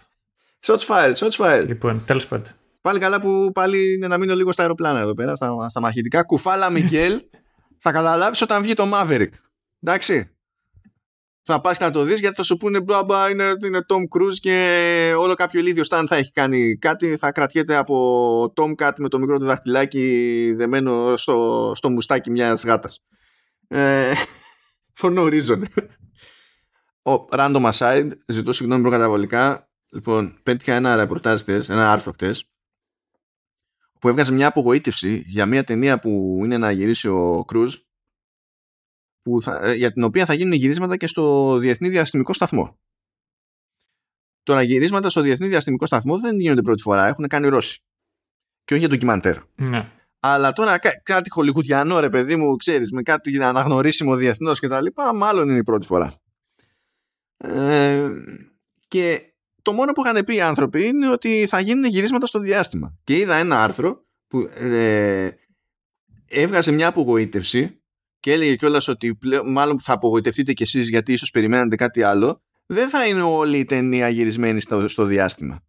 Λέω είσαι χαζός αγόρι. Ναι, ναι, ήταν κάτι.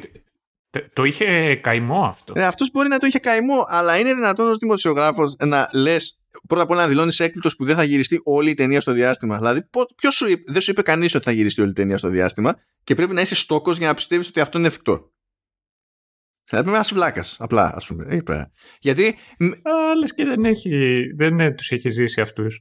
Και σου κάνει εντύπωση ότι. Έχουν στο... να κάνουν και μια δουλειά οι αστροναύτες εκεί πέρα. Δεν γίνεται να ασχολούνται όλοι με τον Κρούζ. Δηλαδή, πώς να κάνουμε αυτό το πράγμα. Ε, ε, logistics, staff, δεν. Και ο, μιλάμε, ήταν πάνω από χίλιες κρόνε, πρέπει να ήταν 1500 λέξεις που ε, προσπαθούσε να πείσει τον αναγνώστη όποιος το έχει γράψει αυτό το πράγμα ότι είναι κάποιο είδου πισωγύρισμα το ότι δεν θα είναι όλη η ταινία γυρισμένη στο διάστημα. Και λέει ε, ε, ε ώρα λέει να αναπροσδιορίσετε τις προσδοκίες σας αυτή που, πιστε, που ελπίζατε λέει σε ένα πραγματικά στο διάστημα τοποθετημένο gravity. Ποιος το περίμενε αυτό το τι, τι λες; Μάλλον ο δημοσιογράφος. Χριστέ μου Δηλαδή είπαμε, ναι, εντάξει, και, και, και η Εθνική Ελλάδος πήρε Euro. Αλλά κάπου τα βάνει στη... Τέλος πάντων, υπάρχει και πραγματική ζωή. Anyway. προχωράμε, προχωράμε. Αγαπητοί, πάμε στη μέση της σεζόν εκεί πέρα. Υποτίθεται ότι, είπαμε, εμφανίστηκε Τέρι Σίλβερ, εμφανίστηκε και ο Κρίς στο Μιγιάγκητο, φρικάρει ο Ντάνιελ. Ο Τέρι το παίζει όμως γιατί ξέρει, το παίζει ύπουλα. Ζητάει και συγγνώμη από τον Ντάνιελ για την όλη φάση. Ε, θυμίζουν οι του Cobra Kai ότι παιδιά είχαν μια συμφωνία να μην πέφτει ξύλο εκτός τουρνουά. Έχουμε τον Chris εκεί να κάνει το κλασικό, να προσπαθήσει να τσακίσει λίγο την ψυχολογία του, του Johnny. Ε, σηκώνονται και φεύγουν και βλέπουμε τον Daniel να προσπαθεί να εξηγήσει στον Johnny τι εστί Terry Silver. Ε, φυσικά τα μεγαλοποιεί όλα αυτά τα πράγματα. Ο Ντάνιελ είναι σαν να είναι ό,τι χειρότερο έχει τύχει ποτέ ξαφνικά ο Τέρι Σίλβερ που φαντάζομαι ότι Ντάνιελ ε, τα ίδια έλεγες και από τον Κρίς. Δηλαδή τουλάχιστον διάλεξε πως πάει το, το πράγμα. Αλλά anyway. Το σχολιάζει και η Αμάντα σε κάποια φάση. Λέει, είναι κάποιος λέει ψυχοπαθής εκεί από τις εποχές που ήσουν στο καράτε και δεν μου τον έχεις αναφέρει ακόμα. Ε, και τέλος πάντων σε αυτή τη φάση, επειδή είναι και τσιτωμένος στον Ντάνιελ, παίζει και η ένταση από όλα αυτά που έγινε, ρε παιδί μου, αρχίζουν και τσιτώνονται Ντάνιελ και Τζόνι για το ποιος θα αναλάβει γενικά την εκπαίδευση. Βασικά την πρώτη βλακία την κάνει ο Ντάνιελ που λέει ότι επειδή τώρα ξέρεις, χόντρινε το πράγμα και ο Τέρι Σίλβερ και δεν συμμαζεύεται, ε, το καλύτερο είναι να εκπαιδεύσω εγώ τα παιδιά γιατί πρέπει να είμαστε σίγουροι και τα λοιπά. Ε, και δηλαδή δεν για να σου κάνει εντύπωση μετά ο Ντάνιελ ότι ο Τζον θα κλωτσίσει σε αυτό. Ε, Τέλος πάντων, με τα πολλά αποφασίζουν να λύσουν ε, να, αυτή τους τη διαφορά παίζοντας οι ίδιοι ξύλο. Yes, welcome to πέμπτη δημοτικού. Καλά, αυτό πολύ κλασικό, δεν περίμενα τίποτα ναι, λιγότερο. Okay. Ο Τζόνι παίρνει την όλη φάση αυτή πολύ στα, στα σοβαρά ο Ντάνιελ είναι στη φάση που μέχρι να έρθει η ώρα να πλακωθούν λέει και στην Αμάντα ότι εντάξει άλλαξα γνώμη δεν είναι ok, okay, δεν έπρεπε και τα λοιπά. Αλλά τώρα too late. Ε, ξεκινάνε εκεί πέρα και παίζουν ξύλο μπροστά στους μαθητές τους. Οι οποίοι οι μαθητές τους είναι και μαγκωμένοι σου λέει τώρα ε, ε, δεν είναι πολύ normal αυτό. Δεν είναι πολύ όριμο και όταν οι έφηβοι σου λένε δεν είναι πολύ όριμο αυτό που κάνετε είναι λίγο αλλιώς. Δηλαδή, okay.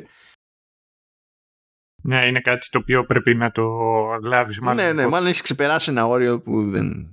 Ok. Okay. Προχωράει, παιδί μου. Η μάχη ε, είναι λίγο point to point, κάπως έτσι, και βλέπουμε σε κάποια φάση τον Ντάνιελ και χρησιμοποιεί εκείνη την τεχνική που του 'μαθε ο Τσόζεν όταν έκανε την επίσκεψή του στην Οκινάβα, που στην ουσία του βγάζει τον ώμο του, του Τζόνι. Ε, και εκείνη την ώρα ο, ο, ο, ο Τζον τρελαίνεται. Τρελαίνεται και για το ότι του, του βγήκε ο ώμος, αλλά και για το ότι ε, αυτό ήταν κάτι που διάλεξε να κάνει ο Ντάνιελ.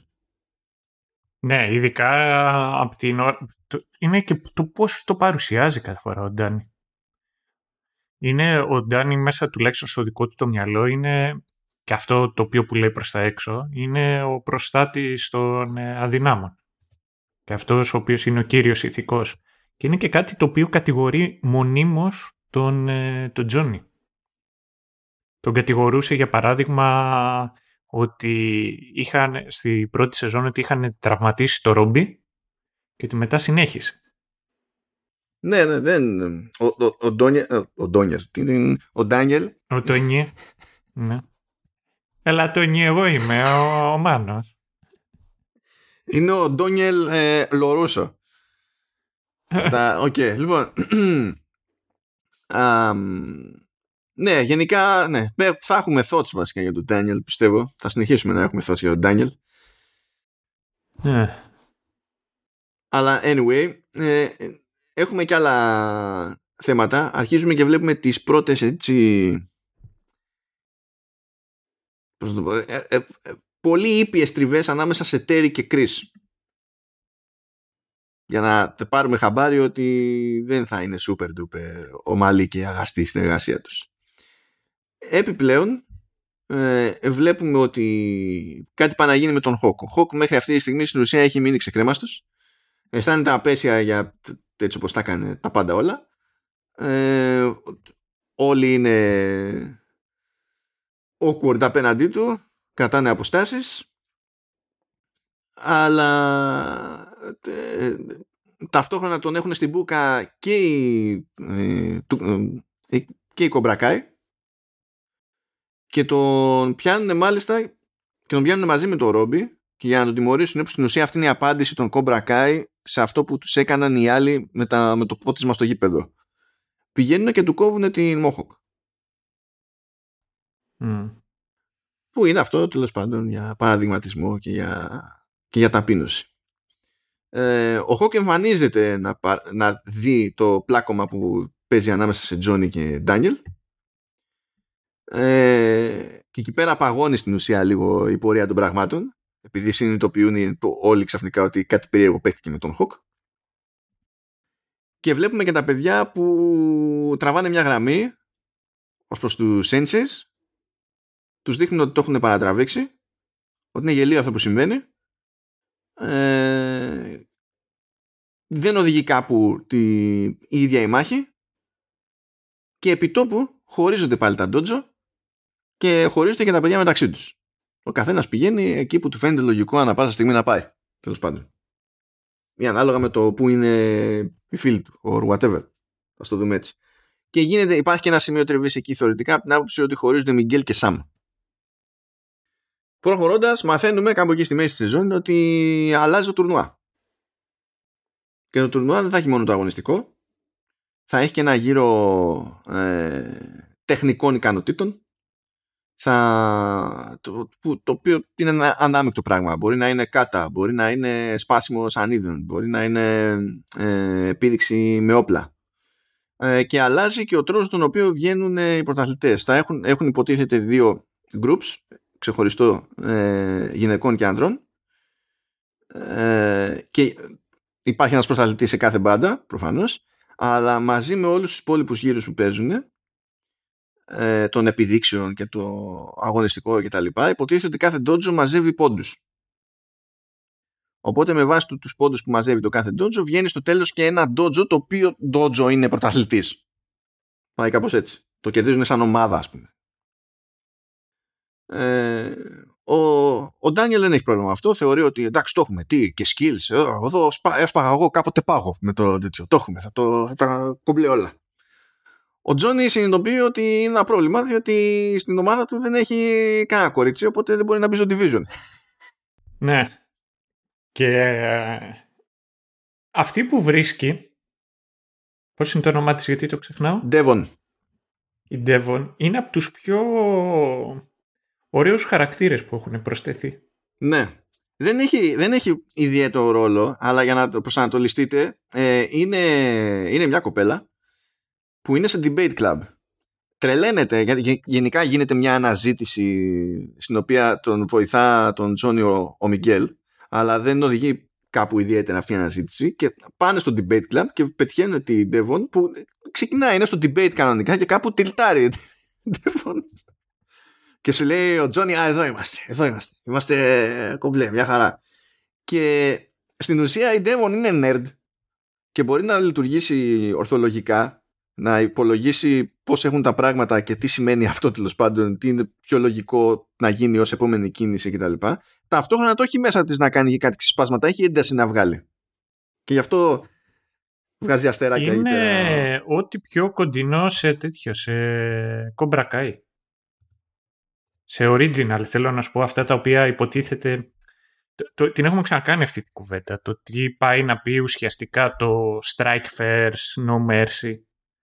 Και δεν έχει να κάνει μονάχα με τον τρόπο με τον οποίο παλεύεις, αλλά έχει να κάνει με τον τρόπο με τον οποίο αντιλαμβάνεσαι τη ζωή. Και υπάρχει διαφορά μεταξύ στον τρόπο με τον οποίο το σκέφτεται ο, ο, ο ίδιος ο Τζόνι αυτό το οποίο πιστεύουν ο, ο και η Devon είναι πολύ πιο κοντά στον τρόπο με τον οποίο αντιλαμβάνεται ο...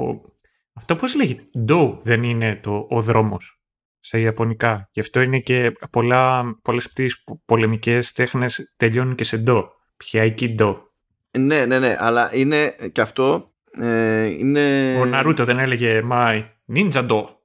Ναι, αλλά και αυτό είναι μεταφορικό. Oh, διότι... Το μετάνιωσα μόνο που το είπα.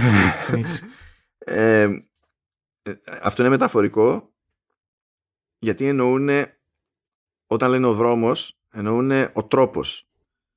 Εξού και the way of the tade the way of the dina και τα, και τα συναφή. Ναι. αναφέρονται σε ένα, μια συνολική νοοτροπία αλλά πακέτο με τεχνικές. Ναι, ναι. κάπως έτσι πηγαίνει. Υπάρχει Nintendo βέβαια ο δρόμο, αυτός είναι ο δρόμος να βγάζεις κονσόλες και να συνεχίζεις να είσαι μέσα σε μια αγορά χωρίς ουσιαστικά να κάνεις πολλά πράγματα. Μπορώ, ότι, μπορώ να πω ότι είναι επιτυχημένο fighting style. δεν, έχω, δεν έχω παράπονος προς αυτό, μια χαρά κομπλέ. Αυτό. Ε, Ναι, συνέχισε. Α, λοιπόν, τι, τι άλλα μέτωπα εδώ πέρα. Έχουμε την Τόρη που λυγίζει πλέον επειδή εμφανίζεται μια θεία της για δανεικά. Ε, και σου λέει χέστηκα που είναι η μάνα σου και τραβάει ζόρι θέλω να μου δώσεις το, το επίδομα και στην τελική όταν θα πεθάνει ποιος θα σε φροντίζει εγώ και κάτι τέτοια. Είναι, είναι cool τυπάκι η θεία. Ε, και λυγίζει τέλος πάντων η, η Τόρη και πηγαίνει η ίδια αυτή τη φορά να ζητήσει βοήθεια από την Αμάντα. Και η, Αμάντα, η Αμάντα είναι δεκτική στην όλη φάση. Ε, η Σάμ δεν το παίρνει πολύ καλά. Στην κατάσταση και πηγαίνει στην φίλη μας την Αΐσα ε, την οποία την αφήσαμε στην προηγούμενη σεζόν. Την επισκέφτεται εκεί πέρα. Και εντάξει δηλαδή ε, υποτίθεται ότι σε εκείνη τη σκηνή μπαίνει στη διαδικασία λίγο η Αΐσα να δώσει μια εξήγηση για το ότι είναι άφαντη η οποία δεν είναι κάτι ιδιαίτερο. Νομίζω ότι είναι άφαντη στην προηγούμενη σεζόν και είχε γίνει ολόκληρη κουβέντα ότι για ποιο λόγο δεν, ε, δεν τη βάλανε και το ένα και το άλλο και παράλληλα. Δεν θυμάμαι κάποια εξήγηση, αλλά anyhow. Όχι, δε, μα δεν δίνεται μέσα στη σειρά εξήγηση. Λέγανε ότι εξαιτία, επειδή πλακωθήκαν τότε, ξέρω εγώ, τα παιδιά, ε, οι γονείς τη τρελαθήκαν και είπαν ε, ε, θα, να την πάρουμε από εκεί. Αυτό δηλαδή ήταν one line. Πιο πολύ για την ηθοποιό, για ποιο λόγο. Δεν θυμάμαι να υπάρχει εξήγηση από την πλευρά της ηθοποιού, γιατί βγήκε από το ρόστερ, ας πούμε. Αυτό θέλω να πω. Όχι, όχι. γιατί θες να σου πω κάτι; Γιατί και αυτά συμβαίνουν. Ναι, εντάξει. Δηλαδή, πολλές φορές μπαίνουμε σε διαδικασία και σκεφτόμαστε, άμα γιατί έφυγε αυτός ο ηθοποιός. Γιατί έχει να κάνει πολλές φορές και αυτά τα οποία θέλουν να πούνε. Άπειρες φορές έχει να κάνει με τον ηθοποιό, σαν τον ηθοποιό ο οποίος μπορεί να θέλει περισσότερα λεφτά ή να ασχοληθεί με άλλα projects ή το οτιδήποτε. Αλλά επίσης είναι πολύ κλασικό φαινόμενο και το εξής γεγονός, και αυτό είναι πολύ κατανοητό για μένα, οι ίδιοι δημιουργοί είναι να μην έχουν κάτι να πούνε μέσω αυτού του ηθοποιού. Ναι, ναι, όχι κατανοητά, δεν είναι θέμα. Ε, εδώ χρησιμοποιείται σαν πάτημα και καλά για να μπορέσει να κάνει κάποιο είδους breakthrough η Sam. Και η Sam, όντας Sam, κάνει το λάθος breakthrough. διότι λέει ρε παιδί μου ότι έχει μια κάποια, αισθάνεται μια κάποια ε, πίεση ε, βλέπει και ότι έχει αλλάξει και η στάση της Αμάντα απέναντι στη, στην Τόρη, ο κόσμος έχει απαιτήσει από μένα και τα λοιπά και τα λοιπά και της λέει Αΐσα ότι ξέρω εγώ make your own rules. Εντάξει, και η Σαμ δεν μπορεί να το ερμηνεύσει αυτό με τον ας το πούμε πιο όριμο τρόπο. Ε, οπότε ένα από τα πρώτα πράγματα που κάνει ε, όταν βλέπει την Τόρη να επιστρέφει στο σχολείο με τη βοήθεια της Αμάντα είναι να πηγαίνει να τα απειλήσει. Μπράβο Σαμ, το, το πιάσαμε. Το, Κατάλαβες mm. ακριβώς τα πάντα αλφάδιο. Και μέσα σε όλη αυτή την ιστορία γίνεται και μια συζήτηση ανάμεσα στον Ντάνιελ και την Αμάντα, γιατί στραβώνει και ο Ντάνιελ με το ότι η Αμάντα βοηθά την Τόρη. Και εκεί τώρα εντάξει, αυτό είναι retconning Star Trek level, αλλά καταλαβαίνω γιατί γίνεται. Ε, λέει ρε παιδί μου η Αμάντα ότι θυμάσαι που κάποτε ξέρω εγώ είχα συλληφθεί και, και τα λοιπά. Ε, και λέει ο Ντάνιελ, ρε παιδί μου, ναι, ναι, ναι. Αλλά εντάξει, ήταν μια παρεξήγηση και δεν συμμαζεύεται. Και λέει, Όχι, δεν ήταν έτσι, έκανα έτσι και έτσι. Και σου δείχνει στην ουσία ότι η Αμάντα ήταν σε μια φάση όπου δεν είναι ότι έμπλεξε τυχαία σε μια κατάσταση, είναι ότι πήγε θελημένα και παρανόμησε. Ε, έχει να κάνει σαν την πρώτη σεζόν του Breaking Bad που είναι εκεί η Μέρη του, του Hank η γυναίκα, η αδερφή της Skyla ναι. η οποία σου δείχνουν εκεί ότι είναι κλεπτομανής και μετά για τις υπόλοιπες σεζόν απλά δεν αναφέρεται πουθενά. Ναι, ναι, ναι, αυτό. Λες να ήταν σε παρόμοια φάση και η Αμάντα, να έχουμε, να, είναι, να έχουμε shared universe. Δεν ξέρω, αλλά εγώ θεωρώ γελίο εκεί πέρα με ότι, ξέρεις, ε, ε, δεν μπορούσε να, υποθέ, να, να καταλάβει τίποτα ο Ντάνιελ, αλλά μόλις του είπε η Αμάντα αυτό το story και συνειδητοποίησε ότι δεν μπορεί απλά να ρίξει στο χαντάκι την Αμάντα. Ε, ξαφνικά αλλάζει και εκείνος σου λέει Α, εντάξει το. Δηλαδή, κατανοώ. Και, ναι, ε, και κοίταξε. Εντάξει. Κακό δεν είναι. Αλλά θα πω το εξής: εκεί πέρα θα μπορούσε να έχει γίνει ένα καλύτερο γράψιμο. Ναι, δεν, αυτό είναι ξεπέτα. Ό, ώστε η, ναι, να, να το έχουν προσθέσει νωρίτερα με κάποιον τρόπο μέσα στην ιστορία. Και αυτή τη στιγμή να υπάρχει, πώς να σου πω, Είναι, είναι ένας τρόπο... Παιδιά, ακούστε βασικά τώρα γιατί είναι και ένας τρόπος με τον οποίο μπορείτε να κάνετε και εσείς παρουσιάσεις. Μπορεί να σας φανεί χρήσιμο τώρα, δεν ξέρω. Ποια είναι, ποιες είναι, ποια είναι τα ηλικιακά groups τα οποία μας ακούνε; Μας ακούνε νέοι; Επηρεάζουν τις νέες γενιές ή όχι; Μας ακούνε μπαρμπάδες. Όχι, δεν μας ακούνε. Α, ναι, ο Ηλίας είπε ότι δεν μας ακούει. Λοιπόν, Για δεν ξέρω ε, ποιος θα θυχτεί περισσότερο, αλλά το εμπορικά πιο ενεργό και πιο πολύτιμο age group είναι 18 με 35. Οπότε εγώ αυτό προσέχω. Λυπάμαι. δεν ξέρω. οπότε δεν ξέρω άμα έχετε να, να παρουσιάσετε κάτι για το σχολείο ή κάτι μέσα στη δουλειά σας. Πρώτα αναφέρεις μια ιδέα, αναλύεις μια θεωρία και μετά φέρνεις ένα παράδειγμα ώστε με αυτόν τον τρόπο να μπορέσει να είναι πιο κατανοητό για αυτόν ο οποίος σε παρακολουθεί.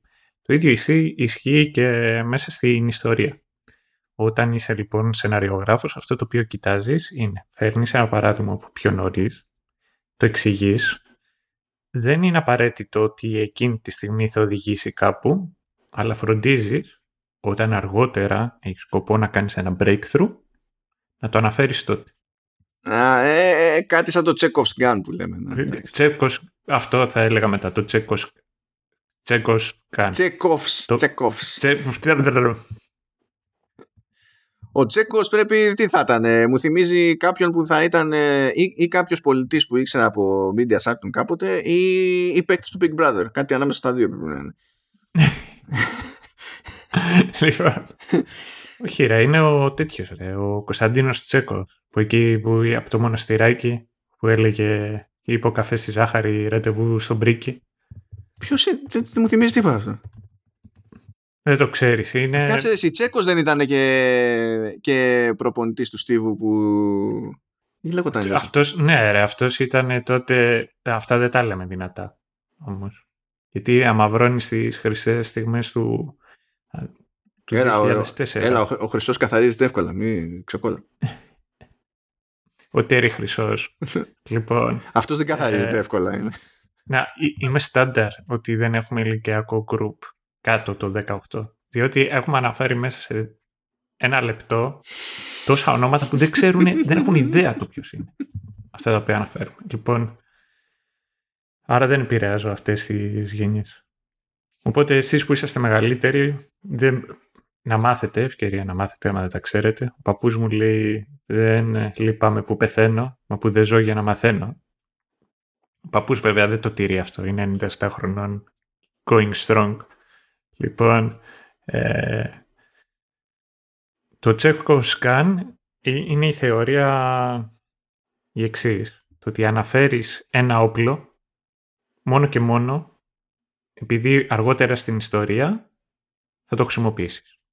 Οπότε αν αναφερθεί ένα όπλο είναι μόνο και μόνο επειδή αργότερα παίζει σημαντικό ρόλο στην τέτοια. Στην, στην ουσία είναι, είναι δραματική τεχνική προοικονομίας. Ναι. Αυτό για να χάσουμε κάθε ελπίδα κάτω των 18. Όχι ρε. Ναι, όχι. Βασικά ναι, χάσαμε. Την έχουμε χάσει. Ναι. Λοιπόν, ε, είπαμε λοιπόν, η Σάμ είναι, είναι Σάμ, έχει κάτι θέμα τέλος πάντων στην όλη φάση. Ο Ντάνιελ είναι ο Ντάνιελ, εντάξει, πιο επιφανειακός πεθαίνεις, δεν ξέρω πώς το καταφέρνει αυτό τόσο συστηματικά. Ε, και βλέπουμε on the side ότι κάπως θα ξαναβρίσκει ο Χόκ με τον Δημήτρη, ο οποίος συνειδητοποίησαμε ότι είναι Δημήτρη Αλεξόπουλος, οπότε represent και έτσι. Και από την Πάτρα είναι και αυτός. Πας Πάτρας γιος. Ναι. Και με αυτά και με αυτά υποτίθεται ότι επανέρχεται σε κάποιο βαθμό ο Χοκ ως περσόνα κτλ. Ναι, ε, ούτε για αυτό το χειρισμό είμαι super duper χαρούμενος για να πω την αμαρτία μου, αλλά ας το αφήσουμε για τη μεγάλη εικόνα για μετά. Αυτό που θέλω να πω από αυτό το, το επεισόδιο είναι να, να, μεταφέρω μια ατάκα α, του Τζόνι Λόρενς πάνω στην αναζήτηση των γυναικών για την ομάδα Eagle Fang σε κάποια φάση απελπίζεται, παιδί μου, και λέει So this was all a big waste of time. I even learned feminism. και ναι. και λέω Τζόνι, γι' αυτό, γι αυτό σ' αγαπάμε. Επειδή έχεις άγνοια. αλλά έχεις την πιο χαριτωμένη άγνοια που παίζει. ναι, ε, Άνια. Όχι απλά άγνοια, Ναι. θεωρητός. Και έχει, έχει και άλλα τέτοια στιγμιότυπα παρακάτω. Είμαι, είμαι, είμαι φαν σε αυτά τα, τα, τα άκυρα που πετάει. Είμαι, είμαι, είμαι φαν. Είμαι φαν. Λοιπόν, πάμε. Νούμερο 7. Ε, στο μεταξύ, ο Άντωνη, επειδή διστάζει να την πέσει στον Κένι, υποτίθεται ότι υποθέτουν οι φίλοι του Τραμπούκι ε, ότι ξέρει και αυτός καράτε, ενώ δεν έχει ιδέα. Ε, και ε, όταν διστάζει το θεωρούν ως ένδειξη αδυναμίας τέλος πάντων. Όχι, δεν καταλαβαίνουν ότι δεν έχει ιδέα από καράτε. Αρχίζουν και τον φωνάζουν Λαπούσο. Καθιερώνεται πλέον αυτό. αυτό και συνεχίζει να ξεσπάει στο, στον Κένι. Ταυτόχρονα ο Ντάνιελ, επειδή είναι Ντάνιελ, το μόνο που καταλαβαίνει από την όλη φάση είναι ότι μάλλον κατά πάσα πιθανότητα ε, οι, οι του Κόμπρα Κάι τραμπουκίζουν τον, τον Άντωνη και το θεωρεί αυτό πάτημα για να αρχίσει την εκπαίδευση του Άντωνη και να του μάθει καράτε. Γενικά δεν πάει καλά αυτό. Δεν οδηγεί πουθενά. Ε, ο Κένι έχει βιδώσει τέρμα, ας πούμε, μετά έχει πάρει κανένα θέλει εκδίκηση και εξακολουθεί και το συγκρατεί ο Ρόμπι στη, στην όλη φάση.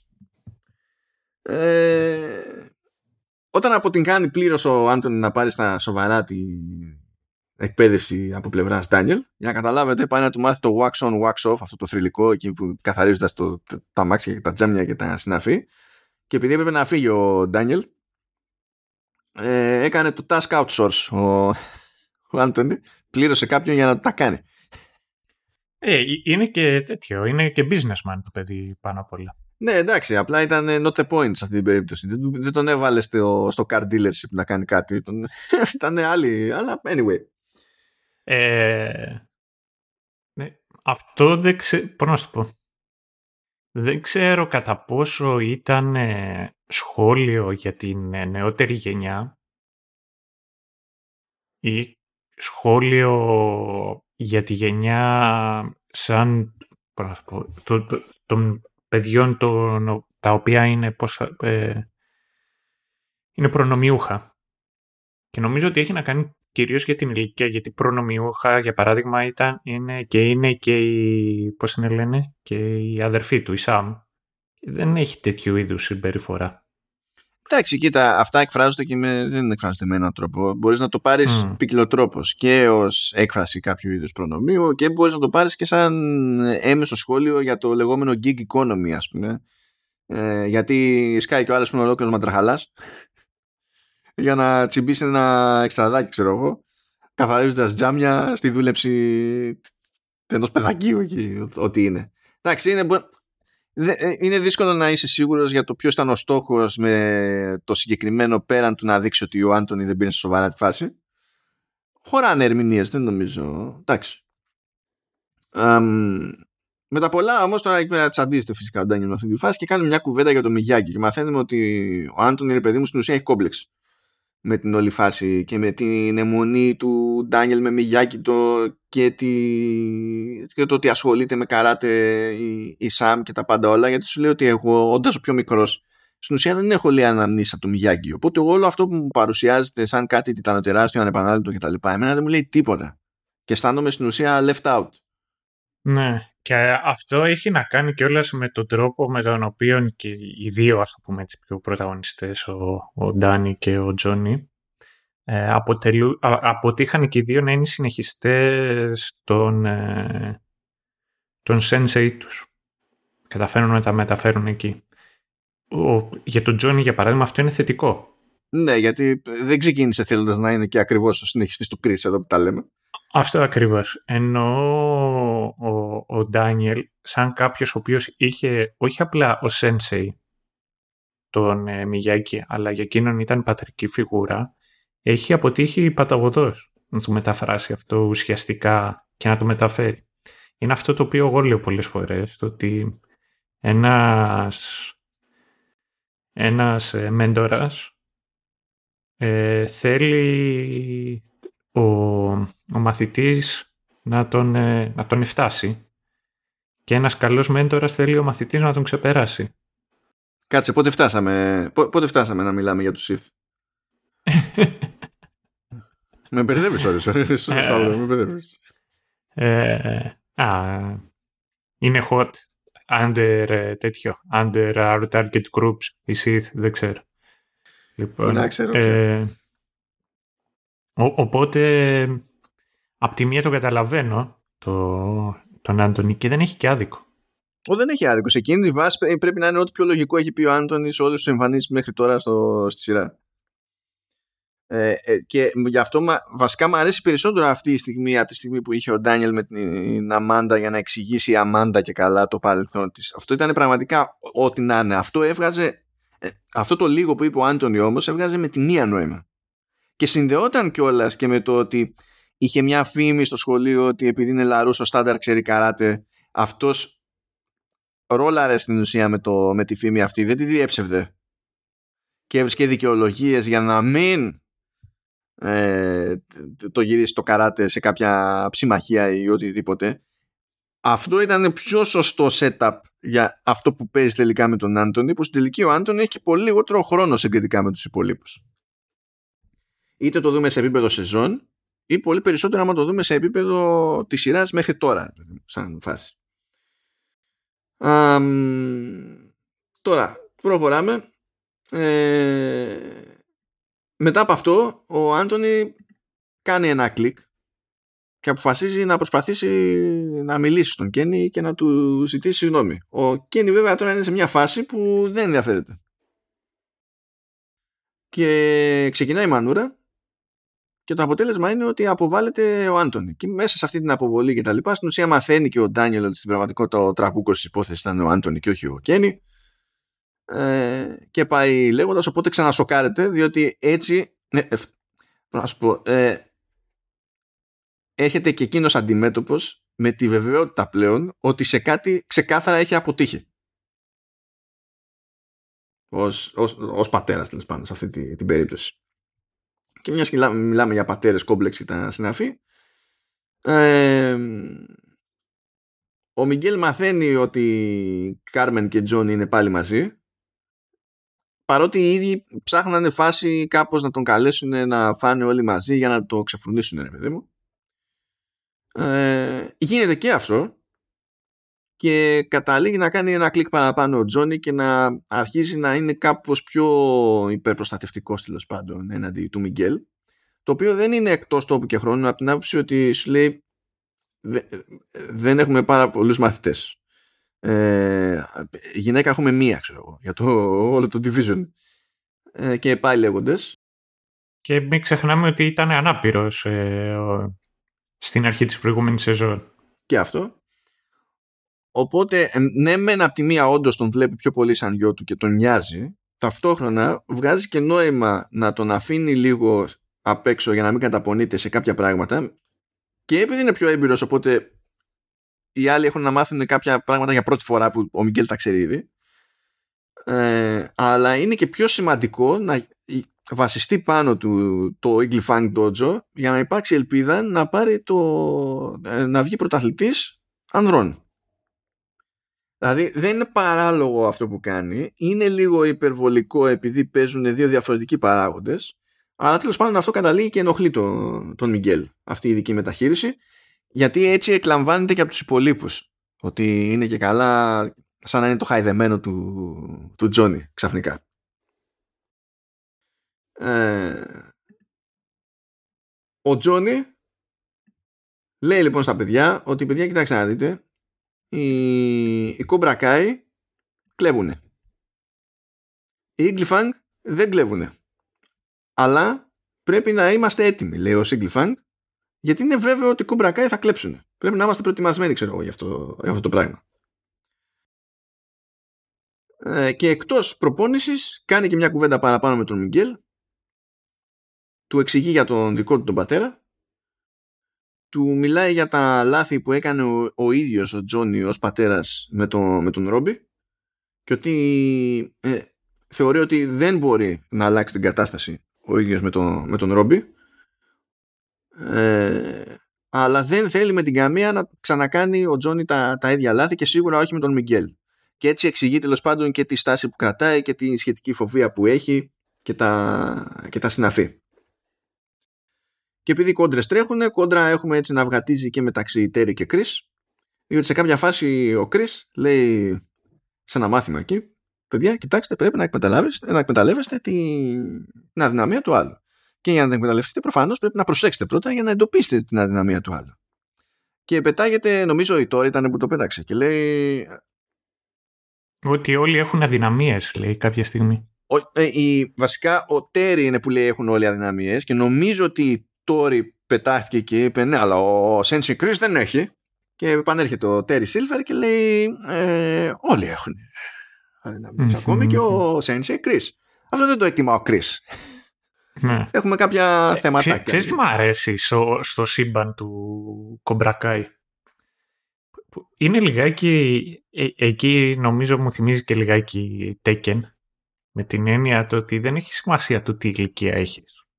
Δηλαδή μπορεί ίσως και η ηλικία να παίζει σημαντικότερο ρόλο. Δηλαδή πώς είναι εκεί η, η μισήμα που όσο και πιο γέροι να πάνε προς τα πέρα, που π.χ. ο Τζιν Πάτσι ήταν ο πιο σκληρός τύπος και μετά ήταν, ξέρω εγώ, ο Χέι Χάτσι, που ήταν ο προπάπους και ο παππούς.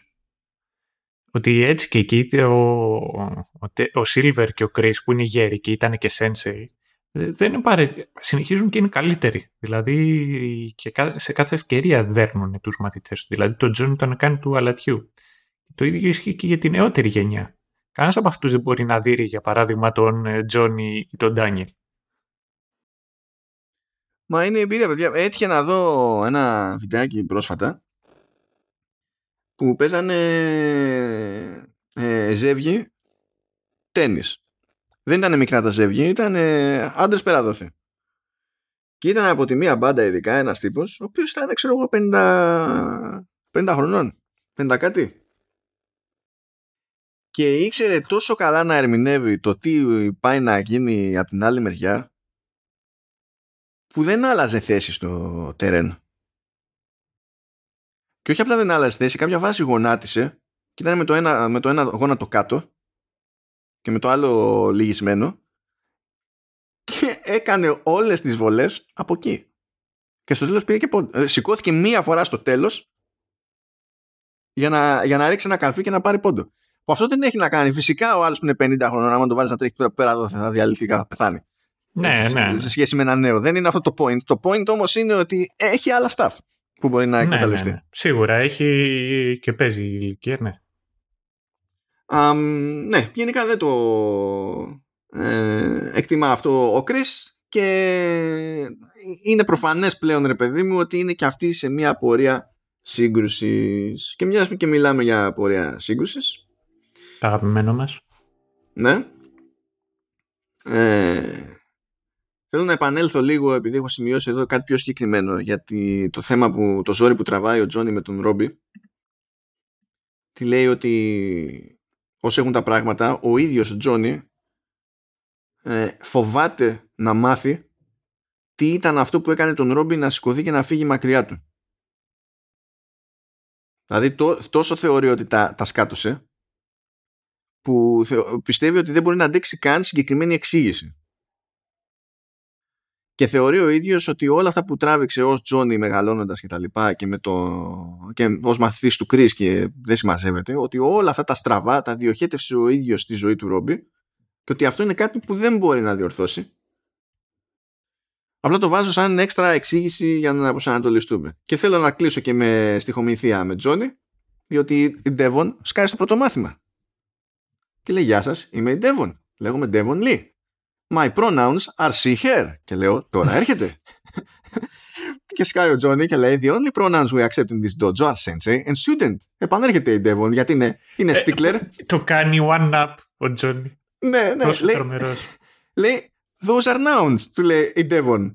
Και τελειώνει την, την κουβέντα ο Τζόνι λέγοντας «Oh, I'm sorry, I think what I meant to say is quiet». και πιάνει το bullying κατευθείαν. Σου λέει, ok, okay, ταράζεται κατευθείαν. Α, αυτά, αυτά είναι.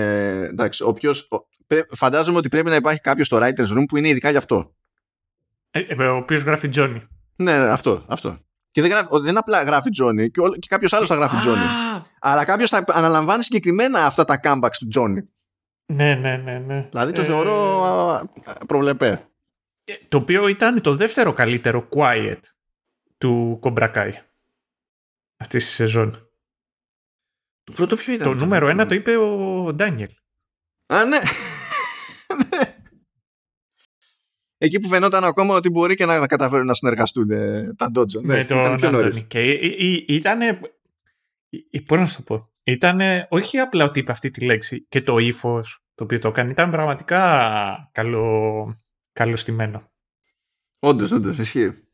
Προχωράμε. Είμαστε στο 8ο. Θυμάστε το Stingray; Δυστυχώς, ναι. Ο Stingray είναι πρώην Cobra Kai που του βγήκε εκτός. Τώρα πώς θα το πούμε αυτό για να προσανατολιστούμε οπτικά; Δηλαδή, αν το θυμ... είναι ο, ο, ο, ο Χοντρούλης εκεί με το, Ο Χοντρούλης, με το ο μουσάκι. Neckbeard. τον Ο- λένε στο ναι. ίδιο μου. Ο Μπουχέσατσου τέλος πάντων. Ε, ο οποίος λέγεται Ray. α- Αλλά από, ε, συστήνει το Stingray για να είναι cool τυπάκι κτλ. Αυτός γενικά δεν έχει στον ηλιομήρα. Ε, θέλει να ξαναγωθεί κόμπρα. Πηγαίνει στον Chris. Ο Chris του ρίχνει άκυρος. σου Λέει τι είναι τούτο. Σας σας παρακαλώ κύριε. Φύγετε από εδώ πέρα. Όχι τόσο ευγενικά αλλά you get the idea. Αμ, ο, ο, ο, ε, μαθαίνουμε ότι στα πλάνα του Τέρι είναι εφόσον κερδίσουν στο τουρνουά να μεγαλώσει το, το Cobra Kai Dojo στην ουσία να φτιάξει κι άλλα τι να τα πω αυτά. Υποκαταστήματα μου φαίνεται λίγο κου, κου, κουλό να λέω υποκατάστημα κάτι για dojo ξέρεις, και franchise και τα λοιπά. Οκ. Αλλά επειδή βλέπει ότι είναι λίγο κάτι που- υπάρχει αυτή η τριβή με τον Kreese και είναι ακόμα στη φάση που τον νοιάζει η γνώμη του Kreese ε, φανταζόμενος ότι αυτό θα ικανοποιήσει τον Kreese φροντίζει να συναντηθεί με τον με τον Τζόνι και να τον τσιτώσει.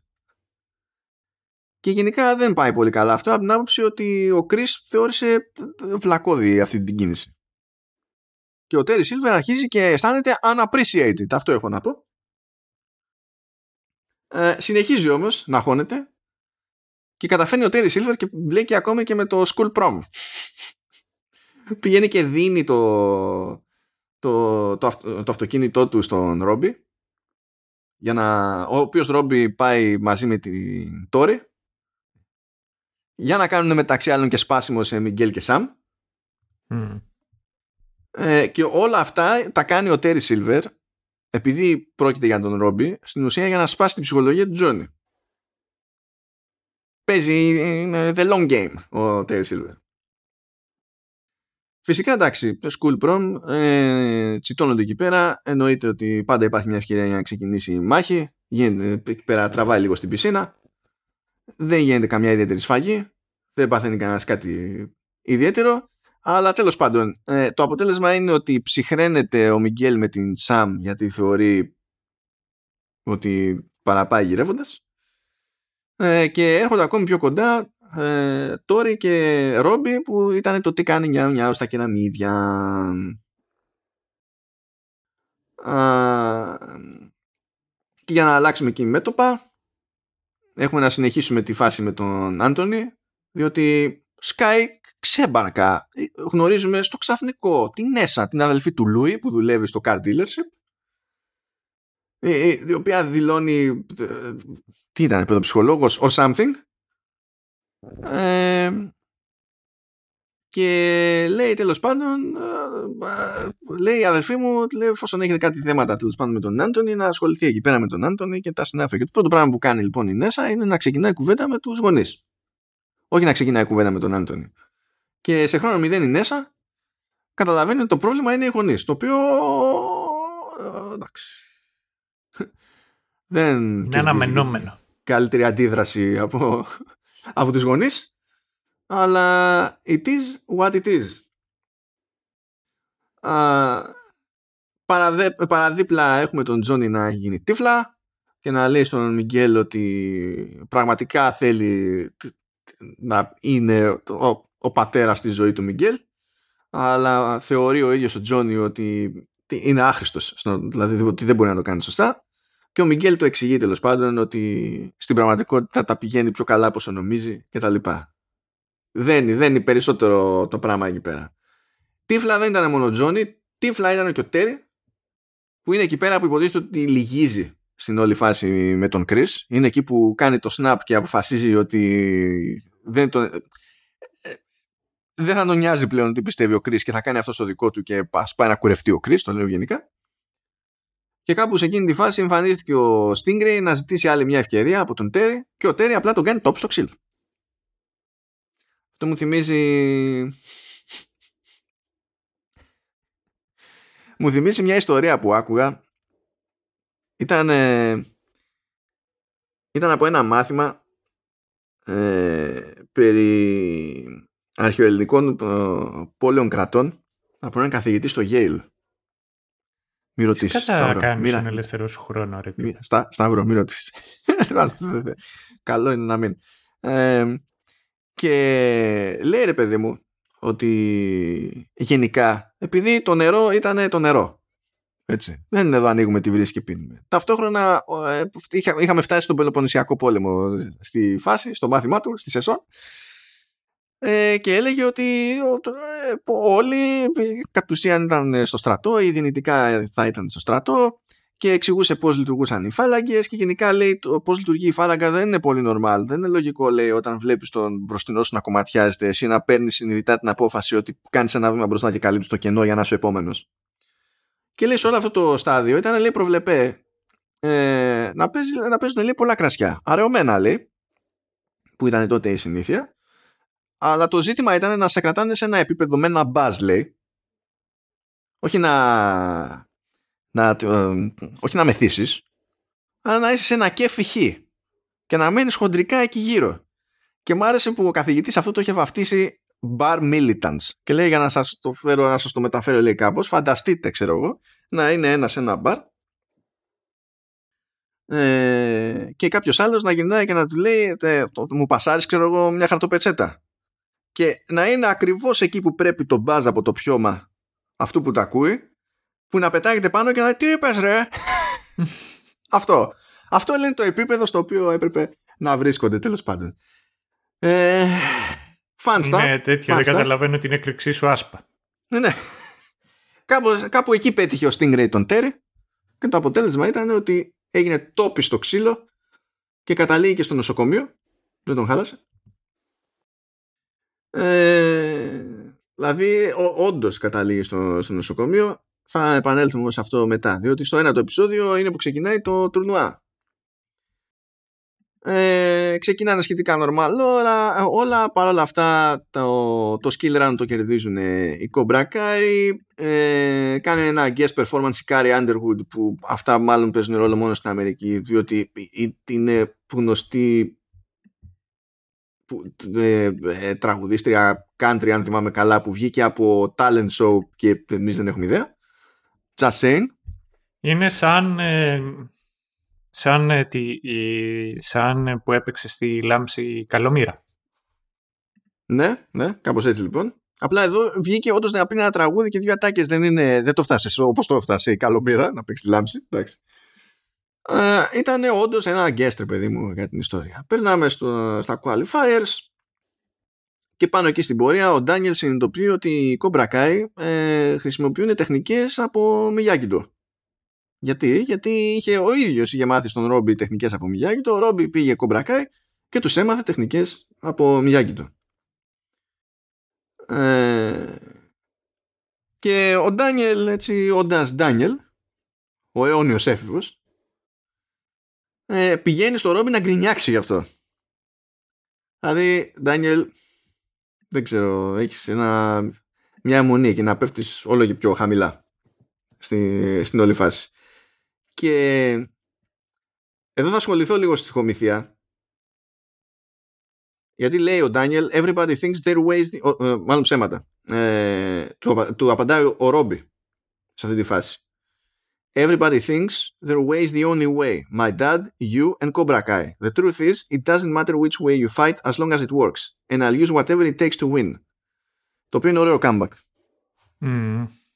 Το οποίο θα με βοηθήσει και παρακάτω να τελειώσουμε με το recap. Και ωραίο comeback περιέργως παρά την σταθερή ανοριμότητα είναι και του Daniel. Και λέει why?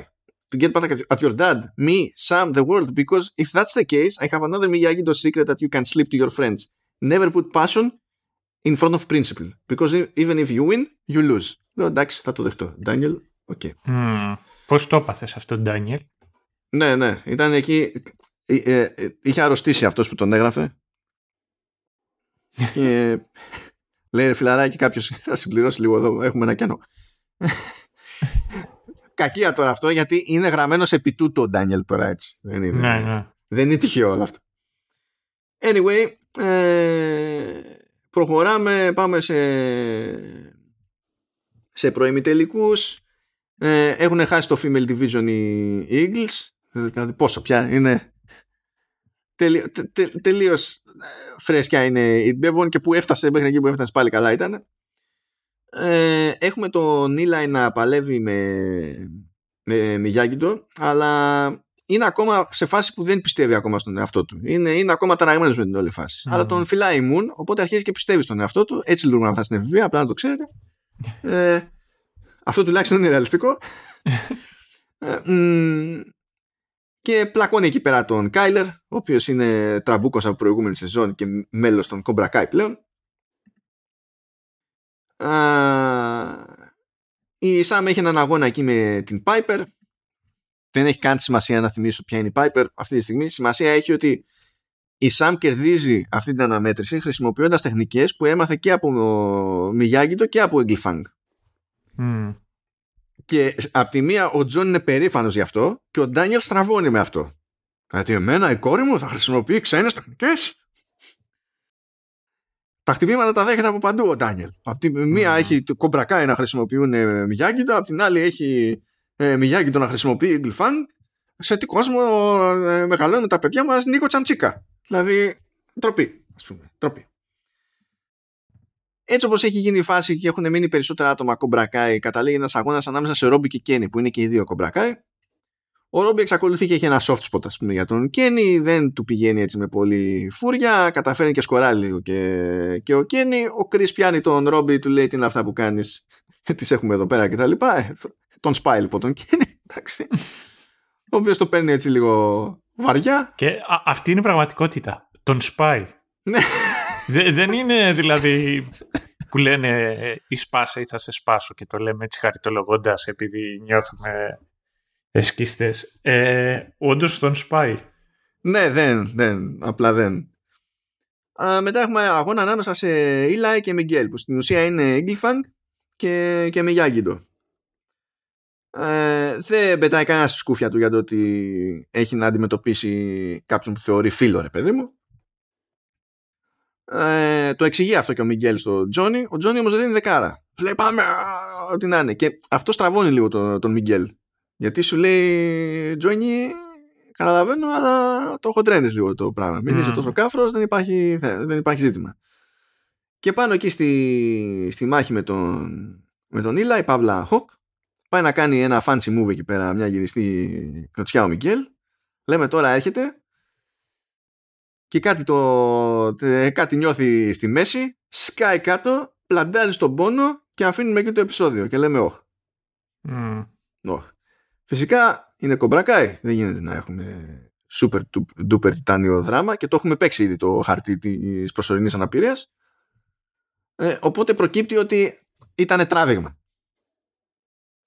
Και έχει μισή ώρα περιθώριο να επανέλθει, αλλιώς στην ουσία χάνει τον αγώνα και προχωράει, προκρίνεται ο, ο Eli στο, στον τελικό. Ε, πριν όμως ξεκαθαριστεί η φάση με το τουρνουά, να πούμε ότι είμαστε στη φάση που ξεκινάει το επεισόδιο και βλέπουμε το Stingray στο νοσοκομείο, αλλά μαθαίνουμε σε εκείνη τη φάση ότι ε, έκατσε με, μέσα σε όλα και τις έφαγε κιόλας ο Stingray, διότι ο Τέρι του είπε ότι αν καθίσεις να σε κάνω τόπι, και όταν έρθουν και σε ρωτήσουν από την αστυνομία ποιος έκανε τόπι και πεις ο Κρι, τότε θα σε δεχτώ σε, στους κομπρακάι. Stingray, δηλαδή μέχρι εδώ έφτασε η Βλένα. Σχεδόν- Σχεδόν βγαίνει από το πληκτρολόγιο. Ναι, ναι. Εντάξει, είπαμε, είπαμε, είπαμε. Υπάρχουν κόμπλεξ και κόμπλεξ, αλλά ξέρω εγώ. Anyway, επιστροφή στο τουρνουά. Ε, ο Τζόνι πιέζει τον Μιγγέλ να επανέλθει. Ο Μιγγέλ φαίνεται ότι έχει, έχει αμφιβολίες και τελικά δεν επανέρχεται. Όταν λέμε δεν επανέρχεται, όχι απλά αρνείται, εξαφανίζεται, σκόνη και φεύγει. Κάνει εκεί μια στάση από να πετύχει την Σαμ και τα λοιπά, OK, okay, αλλά κατά τα άλλα εξαφανίζεται και φεύγει. Και τότε είναι που συνειδητοποιεί ο Τζόνι, ρε παιδί μου, ότι το ξεφτύλισε και ότι στην ουσία ο ίδιος απογοήτευσε με τη συμπεριφορά του Μιγκέλ. Αλλά με αυτά και με αυτά υποτίθεται ότι έχουμε, ξέρουμε πλέον ποιοι θα είναι στο τελικό. Θα είναι ο Ρόμπι και ο Ήλαϊ παύλα Χοκ. Στο μεταξύ ο Άντονι πηγαίνει να ζητήσει συγγνώμη από τον Κένι. Ο Κένι που έχει, τον έχει σπάσει και ο, και ο Ρόμπι ε, τσιτώνει πέρα για πέρα και αρχίζει και ξυλοφορτώνει τον, τον Άντωνη. Και τους πετυχαίνει ο Ρόμπι. της σεζόν. Και, ναι. και βγαίνει ο Ρόμπι, τους πετυχαίνει και τους σταματάει. Ε, και μετά από αυτά ε, φανόμα, ε, σκάμε και στον τελικό. Ζορίζεται λίγο ο Ήλα γιατί σου λέει ο Ρόμπι ξέρει τις τεχνικές μας και τα συναφή και του λέει ποιος, ποιος ε, ποιος, ο Ντάνιελ γυρνάει και λέει στον Ήλα ότι κοίταξε να δεις εσύ σου να λέει κόμπρα για περισσότερο καιρό λέει από τον Ρόμπι. Μια χαρά ξέρεις και εκείνος τι, τι έχει στο, στη φαρέτρα του ας πούμε. Οπότε αξιοποίησε αυτή σου τη, τη, τη γνώση. Και όντως πηγαίνει καλά η φάση πηγαίνει για sudden death. Ε, και ε, στην όλη φάση βλέπουμε ότι ο Ρόμπι αρχίζει και εκτιμά την ικανότητα του Eli.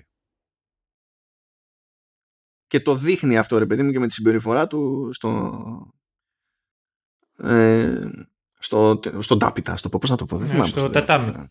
Ναι, στο τατά... Καλά, δεν ήταν και τατάμι, αλλά έστω ναι, τατάμι. Ναι, αυτό ναι, ναι τέλος πάντων. Δεν, δεν θα το πούμε ring, τατάμι, που είναι η Ιαπωνική ε...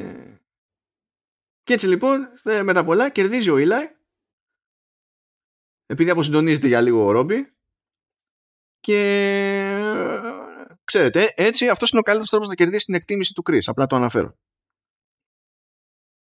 Πράγμα που σημαίνει ότι θα κρυθούν τώρα τελεσίδικα τα πράγματα από το ε, πρωτάθλημα των γυναικών.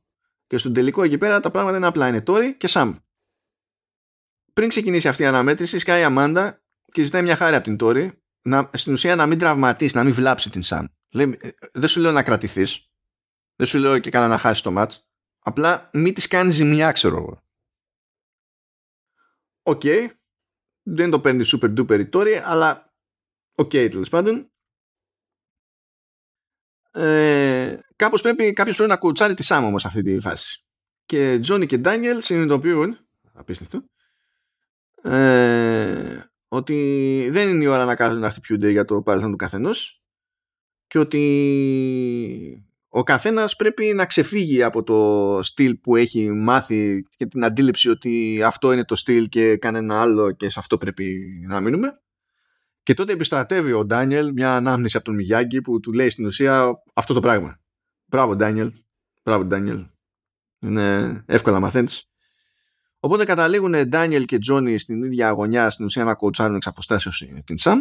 Ενώ από την άλλη μπάντα η Τόρι προφανώς έχει πλάτες από Κρι και Τέρι. Και όταν είναι η ώρα να προλογιστούν οι σενσέις ε, και οι, και οι μαχήτριες ε, από τον παρουσιαστή εκεί πέρα λέει μπλα μπλα το κλασικό εκεί για τον Ντάνιελ ο δις πρωταθλητής του All Valley High και τα λοιπά και ο Τζόνι Λόρενς. Και πηγαίνει ο Ντάνιελ στον, ε, στον παρουσιαστή και του ψιθυρίζει ότι και ο, και ο Τζόνι έχει βγει δύο φορές πρωταθλητής και τότε το αναφέρει και αυτό ρε παιδί μου κανονικά. Που αυτό είναι ένα σημάδι τέλος πάντων ότι αρχίζουν πάλι και κάπως θα βρίσκουν μεταξύ τους και υπάρχει. Έκανε ένα level up η εκτίμηση. Um, all righty. Με αυτά και με αυτά ξεκινάει λοιπόν ο αγώνας. Η Σαμ χρησιμοποιεί όντως πράγματα που έχει μάθει και από τους δύο. Ε, εδώ είναι που παίζει και το, το theme που λέω που είναι από τα αγαπημένα μου σε όλο το soundtrack της τέταρτης σεζόν και γενικότερα σε όλο το soundtrack μέχρι τώρα από Cobra Kai ε, σε κάποια φάση φαίνεται να σκοράρει έναν καθοριστικό πόντο η Σαμ αλλά ο διαιτητής λέει Nope. Παίρνει τον επόμενο πόντο η Τόρι, κερδίζουν οι Κομπρακάι βγαίνει πρωταθλήτρια, βγαίνει η πρώτη μούρη στο καβούρι το Ντότζο των Κομπρακάι. Αυτό σημαίνει ότι βάσει της συμφωνίας μεταξύ των Senseis πρέπει να κλείσει το Miyagi και το Eagle Ε, με τη μία ο Τέρι ανακοινώνει ότι θα γίνει επέκταση σε Κομπρακάι και franchises και ιστορίες. Καλεί και τον Chris έτσι για να το γιορτάσουν με κανένα ποτάκι το βράδυ στο σπίτι του. Έχει φωνάξει ο ίδιος στην αστυνομία μαζεύουν τον Chris, ο Chris συνειδητοποιεί τι έχει κάνει ο Τέρι και του βγάζει φλίκτενες, προβλέπει όλα αυτά. Μαθαίνουμε ότι ο Μιγγέλ σηκώθηκε και έφυγε για να πάει να βρει το δικό του τον πατέρα που δεν τον έχει γνωρίσει ποτέ. Ε, τσιτώνει η Κάρμεν. Ο Τζόνι προσπαθεί να την καθησυχάσει. Η Κάρμεν λέει όχι, όχι, δεν κατάλαβες. Ε, ο πατέρας του δεν ξέρει ότι υπάρχει ο Μιγγέλ. Ούψ. Ε, και στο άλλο μέτωπο βλέπουμε το Ντάνιελ να είναι πάλι μπροστά στον τάφο του, του Μιγιάγκη και να κλαίγεται, να λέει εκεί πέρα τα, τα, τις αμπελοφιλοσοφίες του.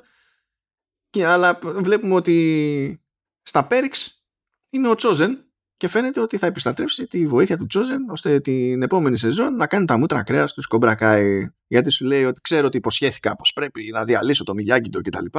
Αλλά γιατί να κρατήσω το λόγο μου απέναντι σε κάτι τυπάδες που δεν τιμούν ποτέ το δικό τους. Άξε το. Ναι, ναι, ναι, και τα mental gymnastics. Ναι, άξε, άξε αυτά ο Ντάνιελ πάλι. Είναι αυτά τα, τα ωραία. Και κάπως έτσι τελειώνει καλά μας παιδιά η τέταρτη σεζόν.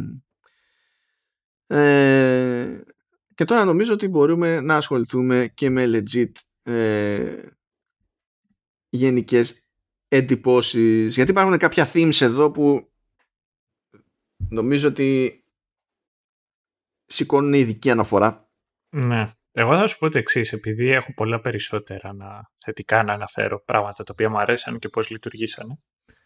Γι' αυτό το λόγο θα πω για κάποια πράγματα τα οποία θα τα ήθελα λιγάκι διαφορετικά, που θεωρώ ότι θα, είναι, ότι θα ήταν καλύτερα.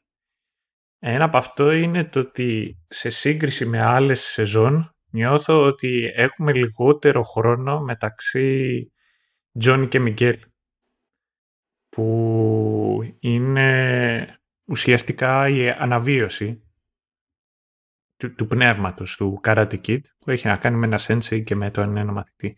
Αυτό άμα υπήρχε περισσότερο θα ήταν κάτι το οποίο εγώ προσωπικά θα το ευχαριστιόμουν περισσότερο, λατρεύω τη χημεία μεταξύ τους και ήταν τα high point κάθε προηγούμενη σεζόν.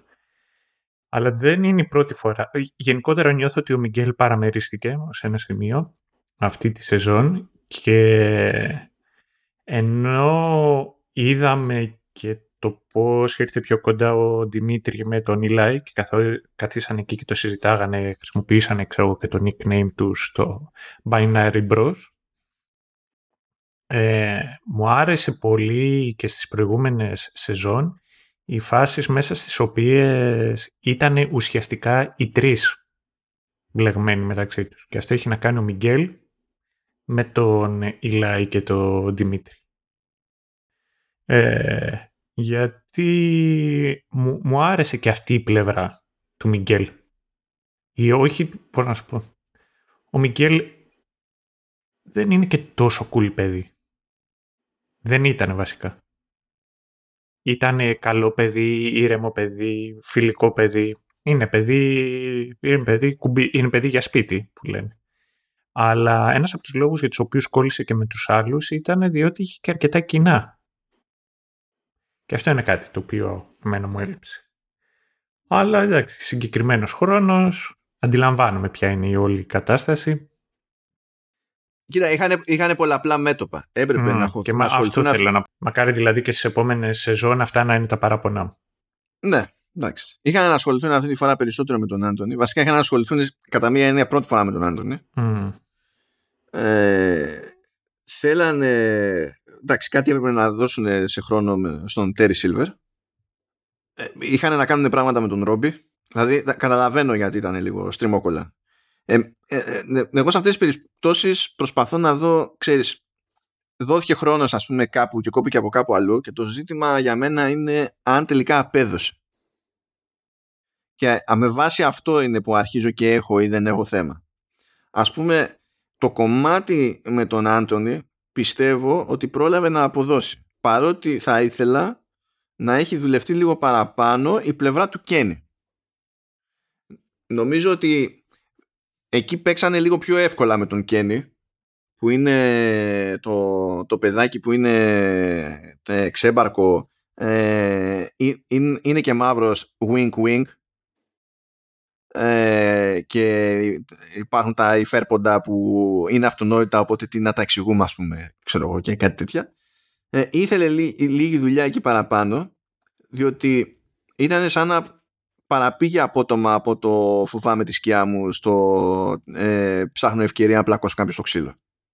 Α, αυτό νομίζω όμως ότι, ότι είναι και το γενικότερο theme το πώς αντιλαμβάνονται πολύ το, το Cobra Δηλαδή η θεωρία ειδικά το, και το ίδιο και το Miyagi το απλά το Cobra έχει περισσότερο ενδιαφέρον διότι παρουσιάζεται συνήθως ως το κακό. Ε, είναι το πώς αντιλαμβάνονται τις, τις διδαχές μέσα στο Cobra Και έχει να δείξει ότι ο Κένι είναι αυτή τη στιγμή το πιο πρόσφατο παράδειγμα το τι σημαίνει το Cobra επί, επί τέτοιο, επί κρίς. Ναι, δεν διαφωνώ με αυτό. Ούτως ή άλλως, δεν περίμενα άλλη κατάληξη για τον Κένι. Καταλαβαίνω γιατί φτάνει σε αυτό το σημείο θα ήθελα να δοθεί λίγος χρόνος παραπάνω στα, στα ενδιάμεσα βήματα. Αυτό. Αλλιώς το υπόλοιπο το καταλαβαίνω. Δεν είναι, δεν είναι ε, θέμα. Επίσης, πολύ ωραία ατάκα είναι εκείνη σε κάποια φάση πριν τον σπάσει στο ξύλο που κάθονται εκεί και συζητάνε και λένε που ουσιαστικά απολογείται ο Άντωνη και γυρνάει και λέει ο, ο Κένι λέει μπορείς να κατα... λέει ξέρεις λέει πώς με έκανες να νιώσω και λέει ο άλλος, λέει, μονάχα να φανταστώ. Και έχει, δει, πώς να σου πω, έχει δίκιο που λέει. Νομίζω ότι αυτό είναι αρκετό. Ότι μπορείς απλά να φανταστείς χωρίς να ξέρεις. Ναι, μα δεν είναι... Δεν θεωρώ παράλογο τον, τον Κένι καθόλου. Mm, Εγώ σχολιάζω ότι, πώς να σου πω, ήταν πολύ... Εγώ συμφωνώ, καταλαβαίνω πολύ καλά αυτό, αυτή την ατάκα και να σου πω, πήρε πόντους για μένα. Δηλαδή, γενικότερα γράφουν καλά. Λέμε ότι είναι feel good η σειρά και τα λοιπά, αλλά γράφουν καλά. Εκεί που δεν ξέρω τι κάνουν, πραγματικά δεν ξέρω τι κάνουν όμως, είναι, είναι με την Sam. Δεν καταλαβαίνω καθόλου. Δηλαδή, αν εξαιρέσεις ότι η, η Sam αυτή τη φορά είναι ε, εμέσως πάτημα για να συνειδητοποιήσουν οι άλλοι δύο ότι υπάρχει νόημα να συνδυάσει κάποιος τεχνικές από διαφορετικά στυλ όλο το υπόλοιπο το διαπροσωπικό της Sam δεν καταλαβαίνω πού στοχεύει ακριβώς. Δηλαδή είναι σαν να υπάρχει εκεί ως καταλήτης. Δηλαδή πρέπει να έχουμε τη Sam για να ζορίζεται η Tori. Πρέπει να έχουμε τη Sam ώστε κάποια στιγμή να πάρουν κάποιο μήνυμα Daniel και, και Johnny. Σαν χαρακτήρας δεν καταλαβαίνω πού πάει ή αν πάει κάπου. Νομίζω ότι η Σάμ και γενικότερα έχει το ρόλο της κόρης του Ντάνιελ πολύ περισσότερο από δικό της ρόλο σαν ρόλο. Και αυτό το οποίο εμένα δεν μου αρέσει είναι το ότι δεν βλέπουμε καθόλου και πόσο κόρη είναι για παράδειγμα της Αμάντα. Και η άλλη διαφωνία που έχω με θέματα χαρακτήρων ας πούμε είναι αυτή η διαδρομή που έκανε ο Ιλάι για να επανέλθει. Αισθάνομαι ότι ήθελε επίσης να δουλευτεί λίγο παραπάνω. Ναι, χρειαζόταν περισσότερο χρόνο. Επίσης για κάποιον ο οποίος ε, ήταν ε, τουλάχιστον μονικό στο να ανήκει κάπου, δείχνει το πόσο εύκολα είναι διατεθειμένος να κάνει κολοτούμπες. Δηλαδή, δεν νομίζω ότι υπάρχει κάποιος άλλος ο οποίος να, να έχει και τους τρεις έτσι σένσε. Ο μοναδικός ρε παιδί μου, ο οποίος είναι σταθερός για πάντα και δεν, έχει, δεν, δεν ξέρω κατά πόσο αν έχει και όνομα μέσα στη σειρά. Είναι αυτός ο οποίος είναι κομπρακάι και είναι ο, ο, ο, μαύρος με τα ράστα. Αυτός ήταν όμως, γιατί έφυγε. Ναι, αυτό θέλω να σου πω. Αυτός είναι ο μοναδικός ο οποίος είναι σταθερός όλο, όλο αυτό το διάστημα. Πήγε όμως τέτοιο, πήγε μηγιάκι του. Ο μαύρος με τα ράστα. Όχι ρε. Έτσι, μα ο πιο γεμάτος δεν λες; Όχι, όχι, όχι. Α, τότε θυμάμαι κάποιο. Ναι, ο άλλος, όχι. Αυτή η δύο, ο, ο μαύρος, έτσι, ο, ο μεγαλόσωμο, ήταν φίλος με τον άλλον, τον άσπρο, το μεγαλόσωμο, που ο ένας ήταν κόμπρακάι και ο άλλος Μιγιακίτο και μετά τα βρήκανε. Όπως ε, είναι και οι δύο επιτσιρικάδες, εκεί ο ένας ο Ασιάτης και ο άλλος ο Λευκός, ο Αδύνατος.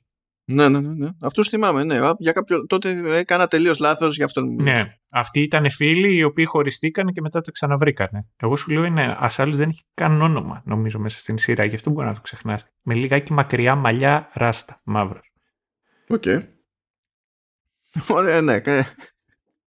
Οπότε είναι, είναι, είναι filler. Είναι, ναι, είναι, είναι filler.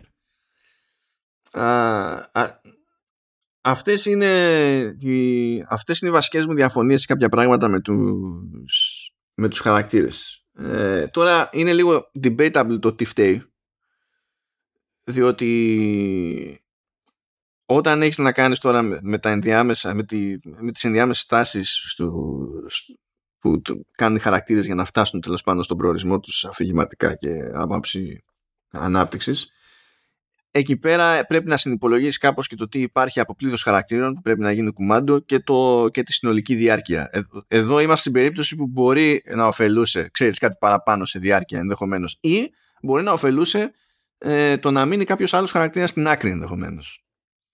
Ε, θα δούμε. Δηλαδή για μένα πήρε πολύ χρόνο η Σαμ για αυτό που ήθελε να κάνει. Αντίστοιχα, θα μπορούσαν να είχαν κάνει γαργάρα, ενώ δεν διαφωνώ με αυτό που πάνε, που, που πάνε να κάνουν. Και ας έχω διαφωνία λίγο με την αποτελεσματικότητα της προσπάθειας.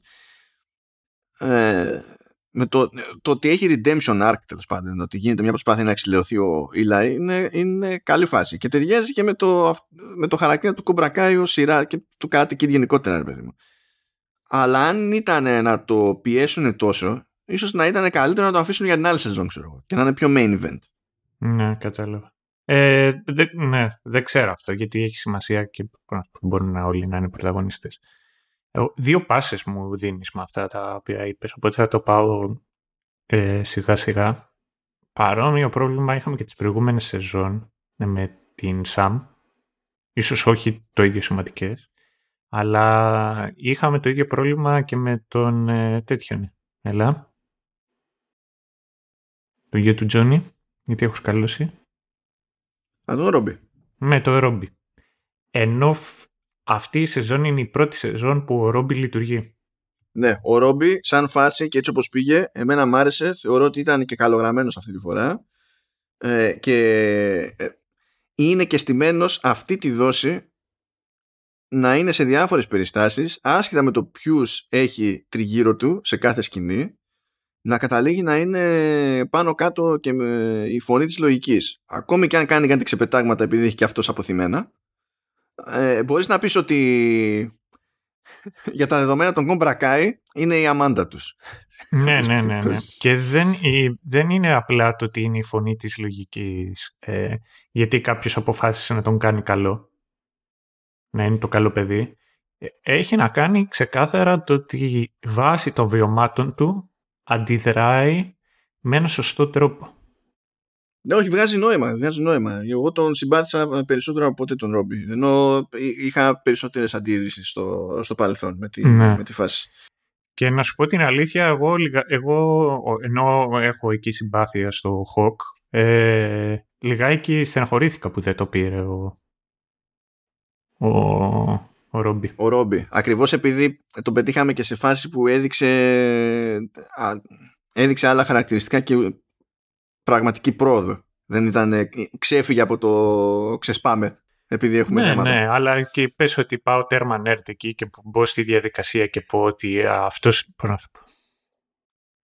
Αγίνω σαν ε, μερικούς εκεί φίλους που όλοι έχουμε που λέει δεν μπορεί να υπάρξει το Batman v Superman γιατί πάντα ο Superman κερδίζει. Οπότε είναι ηλίθιο να υπάρχει. Οπότε θα πιάσω και εγώ αυτή τη λογική και να πω ότι απλά σε θέματα power ranks και ικανότητας μου ήταν πολύ πιο εύκολο να χωνέψω το Ρόμπι να κερδίσει. Να σου πω την αλήθεια, άμα έπαιζε και με τον Μικέλ θα αποδεχόμουν ότι, κέρδιζε, ότι, θα το, ότι ίσως ήταν και καλύτερος και τον Μικέλ. Αλλά θα αποβάλω αυτές τις κακές μου συνήθειες. Δεν θα επιλέξω σήμερα τη βία. Εγώ θέλω να πω ότι ήταν λογική κατάληξη. Πάντως από ποια άποψη; Έγινε μια επιλογή αυτή τη δόση να έχουν χωριστά τμήματα ανδρών και γυναικών. και φαντάζομαι ότι έγινε και η επιλογή να αντιμετωπιστεί ως το πλέον καθοριστικό event του τουρνουά ε, ο τελικός των γυναικών. Για να το κάνεις αυτό να σταθεί έτσι όπως είχε πάει η φάση με τις βαθμολογίες έπρεπε να μην πάρει ε, να μην βγει πρωταθλητής από κόμπρα ε, κάι στους άνδρες. Αυτό ήταν καλό από την άποψη ότι αν δεν ήταν έτσι η φάση τότε ε, νομίζω ότι η εντύπωση που θα μας έμενε για το ότι ε, κλείνει το τουρνουά με τον τελικό των γυναικών θα κατέληγε να είναι διαφορετική. Και γιατί το λέω αυτό; Γενικά σε τέτοιου είδους διοργανώσεις ε, όχι, δεν εννοώ πολεμικές τέχνες, δεν καλά. Ε, είναι συχνό το φαινόμενο ο περισσότερος κόσμος να κάθεται για τους άνδρες. Δεν έχει σημασία σωστό, λάθος, ό,τι να είναι. Σημασία έχει ότι κόβονται κάποια εισιτήρια, μπορούμε να μετρήσουμε ποια είναι τα εισιτήρια και τα, και τα συνάφη. Ε, και το σύστημα, το, οι, οι αλλαγές που γίνανε στο συγκεκριμένο τουρνουά ήταν αρκετά έξυπνες ώστε να μπορούν να κρατάνε το ενδιαφέρον στις διάφορες φάσεις και στα δύο divisions και έτσι όπως το κάνανε στο story ε, με, το, με την πορεία της βαθμολογίας να θεωρείς απολύτως φυσιολογικό ότι πρέπει να νοιαστείς για αυτή την κόντρα. Για αυτό το τελικό. Ήταν απολύτως, δεν γίνεται. Δηλαδή ήταν ο μόνος τρόπος να φτάσεις σε ένα αποτέλεσμα για το ποιος κερδίζει τι στο συγκεκριμένο τουρνουά. Το πρόβλημά μου με αυτό δεν, ε, είναι άλλο. Το πρόβλημά μου είναι τεχνικό. Ε, βλέποντας τον τελικό ανάμεσα σε Eli και Ρόμπι βλέπεις και καλύτερη χορογραφία ναι, ναι. και πιο άνετη σκηνοθεσία, με πιο ανοιχτά πλάνα, λιγότερα jump cuts και τέτοια. Διότι είναι προφανές ότι αυτοί οι δύο ξέρουν καλύτερα τι κάνουν. Ναι, ο, το είχαμε σχολιάσει, δεν θυμάμαι και εγώ για ποια σεζόν, ότι ο, ο Ρόμπι είναι ο πιο, πώς το λένε, αυτός που έχει τη μεγαλύτερη εμπειρία από όλους τους ηθοποιούς. Ο ηθοποιός δηλαδή που κάνει το Ρόμπι. Και μετά από αυτό είναι και ο, ο Και φαίνεται ο, ο Eli ότι έχει εκεί χορευτικές τάσεις και χορευτικές, έχει ικανότητες. Δεν, δεν θυμάμαι άμα κάνει κολοτούμπα σε αυτή τη σεζόν. Ναι, ε, όπως κάνει άλλες φορές. Ε, και επίσης και αυτός ο οποίος φαίνεται και όντως είχε εμπειρία σε πολεμικές τέχνες είναι και ο ηθοποιός που κάνει το Terry ε, Silvers. Και φαίνεται κάποια στιγμή εκεί που κάνει roundhouse ε, kick με τι φυσικότητα το κάνει. Είναι μεγάλος σε ηλικία, δεν είναι πιτσιρικάς. Ε, εντάξει, πια αυτό δεν σημαίνει ότι κουλάθηκε. Αλλά φαίνεται εκεί κάποιος ο οποίος συνέχιζε να αθλείται και η φυσικότητα με την οποία γίνεται, σαν κάτι το οποίο το είναι δεύτερη σου φύση. Γιατί αυτό είναι οι πολεμικές τέχνες. Προπόνηση, προπόνηση. Επειδή ε, Τόρι και Σαμ δεν είναι στο ίδιο επίπεδο, ε, η αλήθεια είναι ότι με αυτό δεδομένο ε, η σκηνοθεσία δεν τα πήγε άσχημα. Περίμενα να έχουν πολλά περισσότερα κοντινά και jump cuts από αυτά που είδα. Είχαν. Είχαν περισσότερη σχέση με τον τελικό των ανδρών. Για να κρύψουν τις διάφορες αδυναμίες στην εκτέλεση της φωτογραφία κτλ.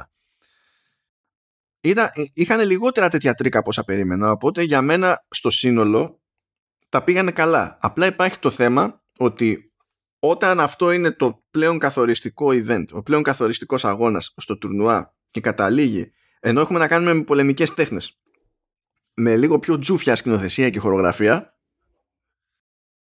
ε, ε, σου κάνει λίγο περίεργα. Αυτό. Τώρα θα μου πεις τι θα κάνουμε. Είναι too late να αλλάξουμε χαρακτήρες, να κάνουμε recast ας πούμε με βάση αυτά τα πράγματα. Είναι too late, το δέχομαι. Δεν θεωρώ ότι υπήρχε εύκολη σε αυτή τη φάση. Και ότι με αυτά τα κομμάτια του puzzle που είχαν, ότι τα πήγανε καλύτερα από ό,τι περίμενα ότι ενδεχομένως θα ήταν η φάση ας πούμε σε άλλα χέρια που θα πηγαίνανε με πιο προβλεπέ ξέρω εγώ λύσεις για τέτοιου είδους προβλήματα. Εγώ ως προς αυτό δηλαδή παρά το μάγκωμά μου θα δηλώσω ευχαριστημένος. Αλλά υπήρχε διαφορά παιδιά. Τα εργαλεία ήταν αυτά, με αυτά τα εργαλεία θα δουλέψουν σε αυτή την, ε, την περίσταση. Επίσης, η άλλη, το, το δεύτερη πάσα που μου έκανες από αυτό έχει να κάνει και όλας το τι όταν ο Stingray και ο, ο Hawk ήταν ταυτόχρονα και αυτοί οι οποίοι είχαν ακούσει τη συμβουλή του Τζόνι. Flip the script. και το είχαν κλάβει τουλάχιστον ο Χοκ με τον τρόπο με τον οποίο ε, το αντιλήφθηκε και μετά βλέποντας αυτή την κίνηση του, ο, ο Stingray το ακολούθησε και σε θέμα ε, με το κούρεμα και το παρατσούκλι. Και οι δύο βρίσκονται λοιπόν σε μια κατάσταση στην οποία έχουν χάσει αυτό το οποίο τους, τους καθόριζε. Αυτό το οποίο είχαν επιλέξει οι ίδιοι ότι τους καθορίζει. Είναι αυτό το οποίο τους βοήθησε να, να αλλάξουν τη, τη ροή της ζωής τους και το πώς βλέπουν οι ίδιοι τη δικιά τους τη ζωή και πώς τους βλέπουν οι άλλοι. Και έχει μεγάλη σημασία το πώς αντιλαμβάνονται και πώς το αποδέχονται και οι δύο. Και ε, σίγουρα ο Ιλά είναι αυτός ο οποίος αντιλαμβάνεται το ότι πρέπει να μάθεις να αγαπάς τον εαυτό σου έτσι όπως είσαι, με το οποιονδήποτε τρόπο κι αν είσαι. Πρέπει να, να συμβιβάζεσαι με αυτό και να μάθεις πώς να, να, να λειτουργείς. Σε κάθε περίπτωση ο Ιλάι δέχεται να κάνει και την απαιτούμενη δουλειά. Ενώ ο Stingray θέλει να είναι κάπου αλλά το αν θα κάνει την απαιτούμενη δουλειά είναι άλλο καπέλο. Γιατί το να καθίσει σε ένα σημείο ακίνητος και να φας το ξύλο δεν είναι δουλειά. Είναι, είναι κάτι πιο στιγμιαίο. Το, η δουλειά είναι δουλειά, θέλει χρόνο. Ε, ο... Επίσης, ενώ είναι, είναι εκεί για να είναι καρικατούρα, ο, ο Stingray, να πω εγώ και να σχολιάσω το ότι είναι ταυτόχρονα και πολύ υπαρκτή αυτό η τέτοια, αυτή η περίπτωση του ανθρώπου. Υπάρχουν άνθρωποι σαν αυτοί. Άνθρωποι οι οποίοι και αρνούνται να μεγαλώσουν και άνθρωποι οι οποίοι έχουν αιμονή. Άνθρωποι οι οποίοι επειδή και όλα αρνήθηκαν να μεγαλώσουν δεν μπορούν να ταιριάξουν σε ένα περιβάλλον. Και επειδή βάσει ηλικίας, καλός ή κακός, η κοινωνία αντιλαμβάνεται και κάποια άλλη κατάσταση στη ζωή τους, θα μιλήσω τώρα στο ηλικιακό μας group που βρίσκονται, αναγκαστικά όταν αρχίζουν και παντρεύονται οι άλλοι τριγύρω σου, αρχίζεις και τους χάνεις αυτούς τους ανθρώπους. Γιατί βρίσκεστε σε διαφορετική φάση στη ζωή σας. Και αν και από ένα σημείο και έπειτα στο φέρεις εσένα η δικιά σου η ζωή και δεν προχωρήσεις σε μια ανάλογη κατάσταση, κινδυνεύεις να μείνεις εκτός. Και αυτό είναι κάτι το οποίο πρέπει να μάθεις να το διαχειρίζεις και να δεις το πώς θα το κάνεις. Ε, δεν είναι λίγοι αυτοί οι οποίοι παραμένουν σε το Stingray και είναι και όλες και αυτοί οι άνθρωποι όπως και ο Stingray οι οποίοι ε, έχουν αποτύχει στη ζωή τους να αντιληφθούν ε, τη διαφορά μεταξύ fiction και real life. Το τι είναι cool και το τι δεν είναι. Και μου αρέσει που αυτό γίνεται σχόλιο μέσα στη σειρά. Είναι από τα... Εντάξει, αυτά είναι από τα παράπλευρα καλά, γιατί δεν είναι... Ναι, δεν είναι. Και εγώ μπορεί... Πώς να σου το πω. Είμαι σίγουρος ότι και εγώ το βλέπω λιγάκι παραπέρα, γιατί να σου πω την αλήθεια, ξέρω στην Grey. Καταλαβαίνω. Έχει το ίδιο, το ίδιο μουσι και το ίδιο μαλλί. Όχι, αλλά όταν θα αναφέρει, ξέρω εγώ, πώς να το πω, είναι μεγάλης ηλικία και θα αναφέρει τίτλο ταινίας ε, όπως θα ήταν στα Ιαπωνικά. Δηλαδή, τι θα, σου φέρει. Θα πει. Ε, ναι, θα, θα, θα, θα πεις πώς είναι Solid Snake. Θα το πει Sorido Snake. Έτσι. Ναι, εντάξει. Θα πεις ε, Weeb. Αυτό είναι δηλαδή. Ναι, ναι. Εντάξει, ναι. Okay. Αυτό είναι μέρος του μενού. Είναι coping mechanism και όλα αυτά, να πούμε την αλήθεια. Δεν είναι... Νομίζω ότι είναι δύσκολο. Εκτός άμα είσαι ο Άντωνι Λαρούσο, νομίζω ότι περισσότεροι παίζουμε τη ζωή σε hard mode. Και το δυσκολότερο πράγμα είναι να συνειδητοποιήσεις ότι ο κόσμος για τον οποίο σε μεγαλώσανε και σε προετοιμάζανε δεν είναι αυτός στον οποίο ζεις. Υπάρχει μια διαφορά φάσης. Και αυτό είναι κάτι το οποίο. Ναι, και αυτό είναι κάτι το οποίο το βλέπουμε για πολλές φορές, για παράδειγμα τον Τζόνι να βρίσκεται σε αυτή την κατάσταση, ο οποίος πάλι τα σκατώνει. Και εμένα αυτό το οποίο μου άρεσε αυτή τη φορά με τον Τζόνι είναι μια σύγκρουση που έχει με την, ε, με την Σάμ, ε, μία από τις πολλές. Και γυρνάει και λέει ο, ο τέτοιος, ο Τζόνι, λέει το καταλαβαίνεις ότι είμαι ευτυχισμένος. Κάνω αυτό το οποίο αγαπώ. Και ενώ είπα για τους... Μίλησα να είμαστε επιφυλακτικοί στο να μην γίνουμε, να μην γίνουμε στην κρέη στη ζωή μας. Αυτό κιόλας δεν σημαίνει ότι πρέπει να ξεχνάμε και το τι είναι αυτό το οποίο μας ευχαριστεί και το πώς πρέπει να αντιμετωπίσουμε και να σεβόμαστε τους ανθρώπους οι οποίοι αυτό το οποίο κάνουν δεν είναι τόσο πετυχημένο, αλλά είναι σίγουρα κάτι το οποίο τους γεμίζει. Μα είναι, μα είναι επιλογή το σε τι θα δώσεις ε, βάρος τελική. Είναι επιλογή. Αργά ή γρήγορα όλοι έχουν να κάνουν αυτή την επιλογή. Ναι. απλά, πώς να σου πω, καλό είναι να μην λες και ψέματα στη ζωή σου. Δηλαδή, ο, ο Τζόνι είναι ωραίο και cool και όλα από τη στιγμή στην οποία μπορεί και να αυτοσυντηρηθεί. Γιατί θα μιλάγαμε για μια τελείως άλλη κατάσταση. Πώς να πω, εμένα μπορεί να μου αρέσει να ήμουν επαγγελματίας παίκτης Yu-Gi-Oh! Δεν σημαίνει ότι όλη μου τη ζωή θα πρέπει να κοιτάξω να το αναπαράγω όλο αυτό σε, σε φάση που πλέον να μην βλέπω ότι δεν μπορώ να επιζήσω. Κάτι το οποίο π.χ. το κάνει ο Austin Gray, μένει στο σπίτι της αδερφής του. Επειδή δεν... Εγώ, δεν, εγώ, εγώ, εγώ δεν βλέπω κάποιο πρόβλημα πάντως στον Τζόνι, διότι δεν τελειώνουν ποτέ οι μπύρες. Και ε, τα λιγμένα ζαμπόν νομίζω ότι μένουν λιγμένα επειδή απλά δεν τον νοιάζει, όχι επειδή δεν μπορεί να πάρει άλλο ζαμπόν. Ναι, ναι, ναι, ναι. Είναι και ο way of life, γιατί δεν μπορεί να κάνει και διαφορετικά και δεν, δεν, δεν τον ευχαριστεί. Και είναι ωραίο το ότι χαίρεται και, και πολλές φορές καθόλου... Ε, κάνω λιγάκι κύκλους γύρω από το ίδιο Το έχω νιώσει, το έχω νιώσει. Ναι, γιατί βλέπω διαφορετικούς ανθρώπους να αντιλαμβάνονται διαφορετικά παρόμοια πράγματα. Και γι' αυτό θέλω να φέρω για παράδειγμα το εξής. Το ότι είναι πολύ σημαντικό να μην είναι η χειρότερη μέρα της εβδομάδας ο Κυριακή. Διότι ξυπνάς την Κυριακή και ξενερώνεις ότι την επόμενη μέρα είναι Δευτέρα. Γιατί δεν θέλεις να κάνεις αυτό το οποίο σε βοηθάει για να ζήσεις. Κάτι το οποίο δεν νομίζω ότι έχει αυτό το πρόβλημα ο τέτοιος, ο, ο Τζόνι. Και έχει να κάνει με τον τρόπο με τον οποίο αντιλαμβανόμαστε και σαν κοινωνία την επιτυχία. Κοίτα, έχει όλα τα άλλα. Γιατί τώρα, αν τα πούμε σε σοβαρά αυτά τα πράγματα, έτσι, ο, ο Ντάνιελ έχει την ωραία ζωή. Αλλά έχει πρόβλημα σε όλο αυτό το κομμάτι που στην ουσία ε, τον καθόρισε μεγαλώνοντας.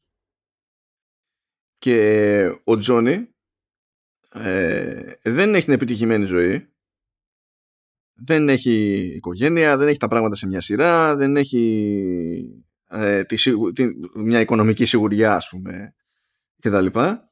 Αλλά κάνει όντως αυτό που αγαπά. Και αυτό είναι ένα κλασικό ας το πούμε δίπολο ρε παιδί μου. Γιατί όντως, όπως είπα και πριν αργά ή γρήγορα πρέπει κάποιος να κάνει αυτή την επιλογή σε, στον ένα βαθμό ή στον άλλο δεν έχει σημασία. Ακόμα και αν υποθέσουμε ότι όλα είναι κομπλέ και το δίλημα είναι το κάνω παιδιά δεν κάνω παιδιά ε,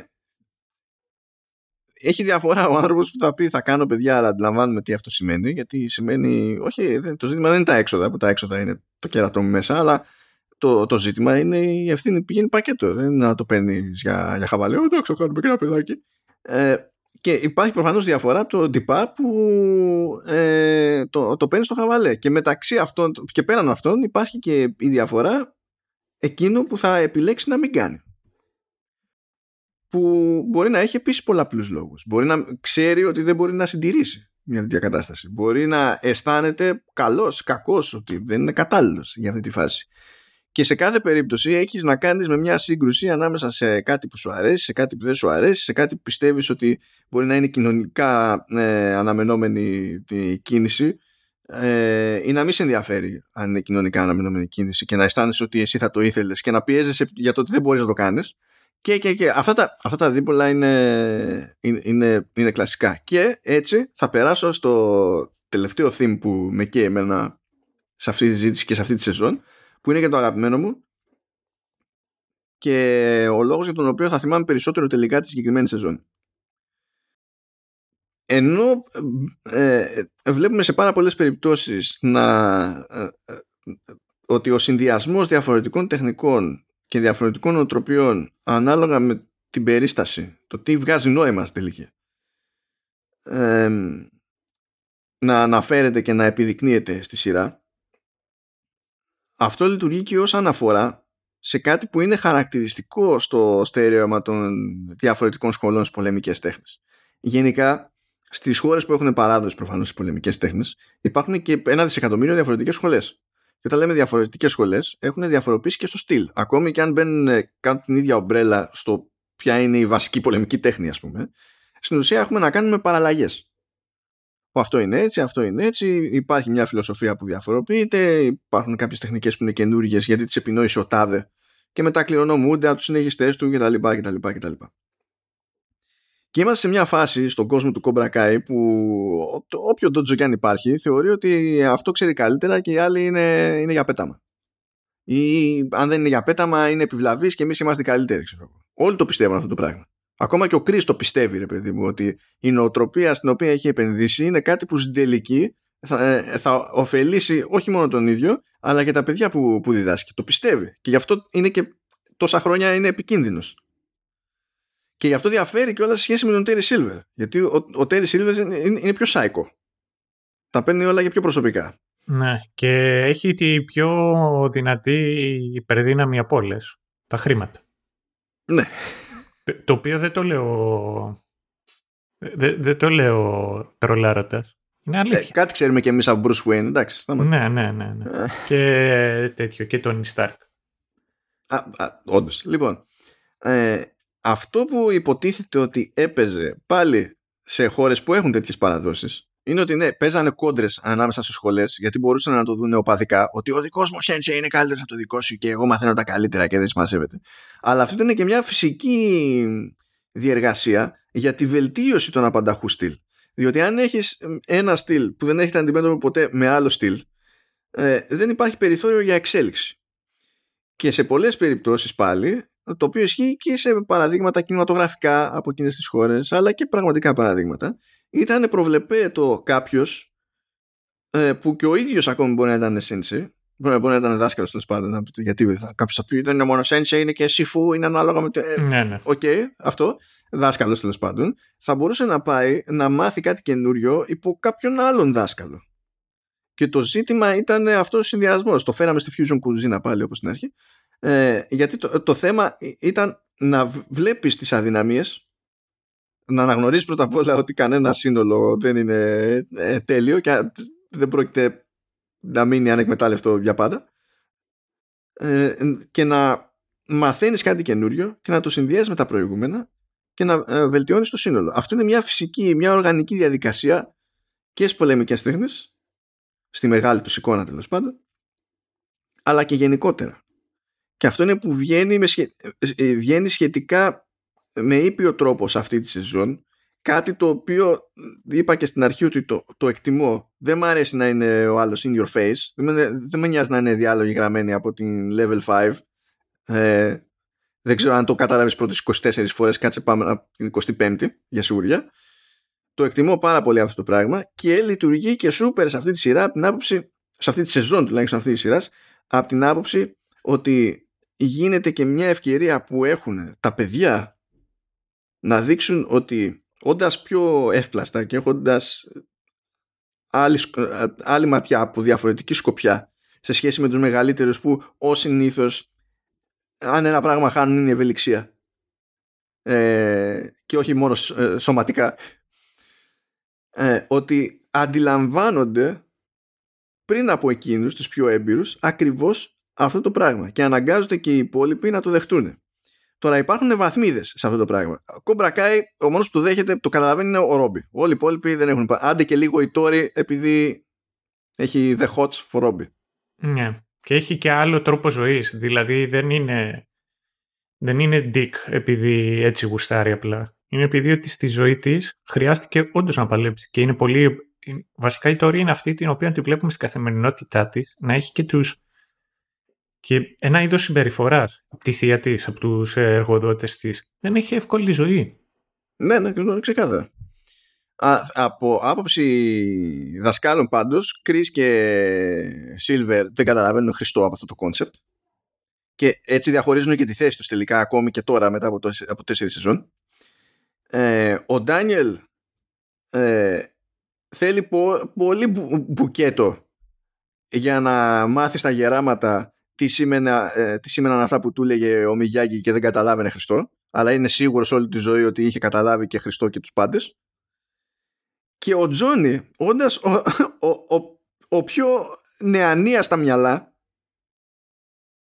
καταφέρει να είναι εκείνος που παρά τις φυλακίες που κάνει γιατί έχει και εκείνος αδικά τα, τα κόμπλεξ μεταξύ των Senseis είναι ο πρώτος που δεν έχει πρόβλημα με το συνδυασμό των τεχνικών. Είναι ο πρώτος που μπαίνει στη διαδικασία να μάθει κάτι από τον Ντάνιελ πριν μάθει ο Ντάνιελ από αυτόν. Είναι ο, ο πρώτος που χαίρεται που βλέπει την Σαμ και χρησιμοποιεί κάποια δική του τεχνική χωρίς να ακυρώνει τις υπόλοιπες τεχνικές.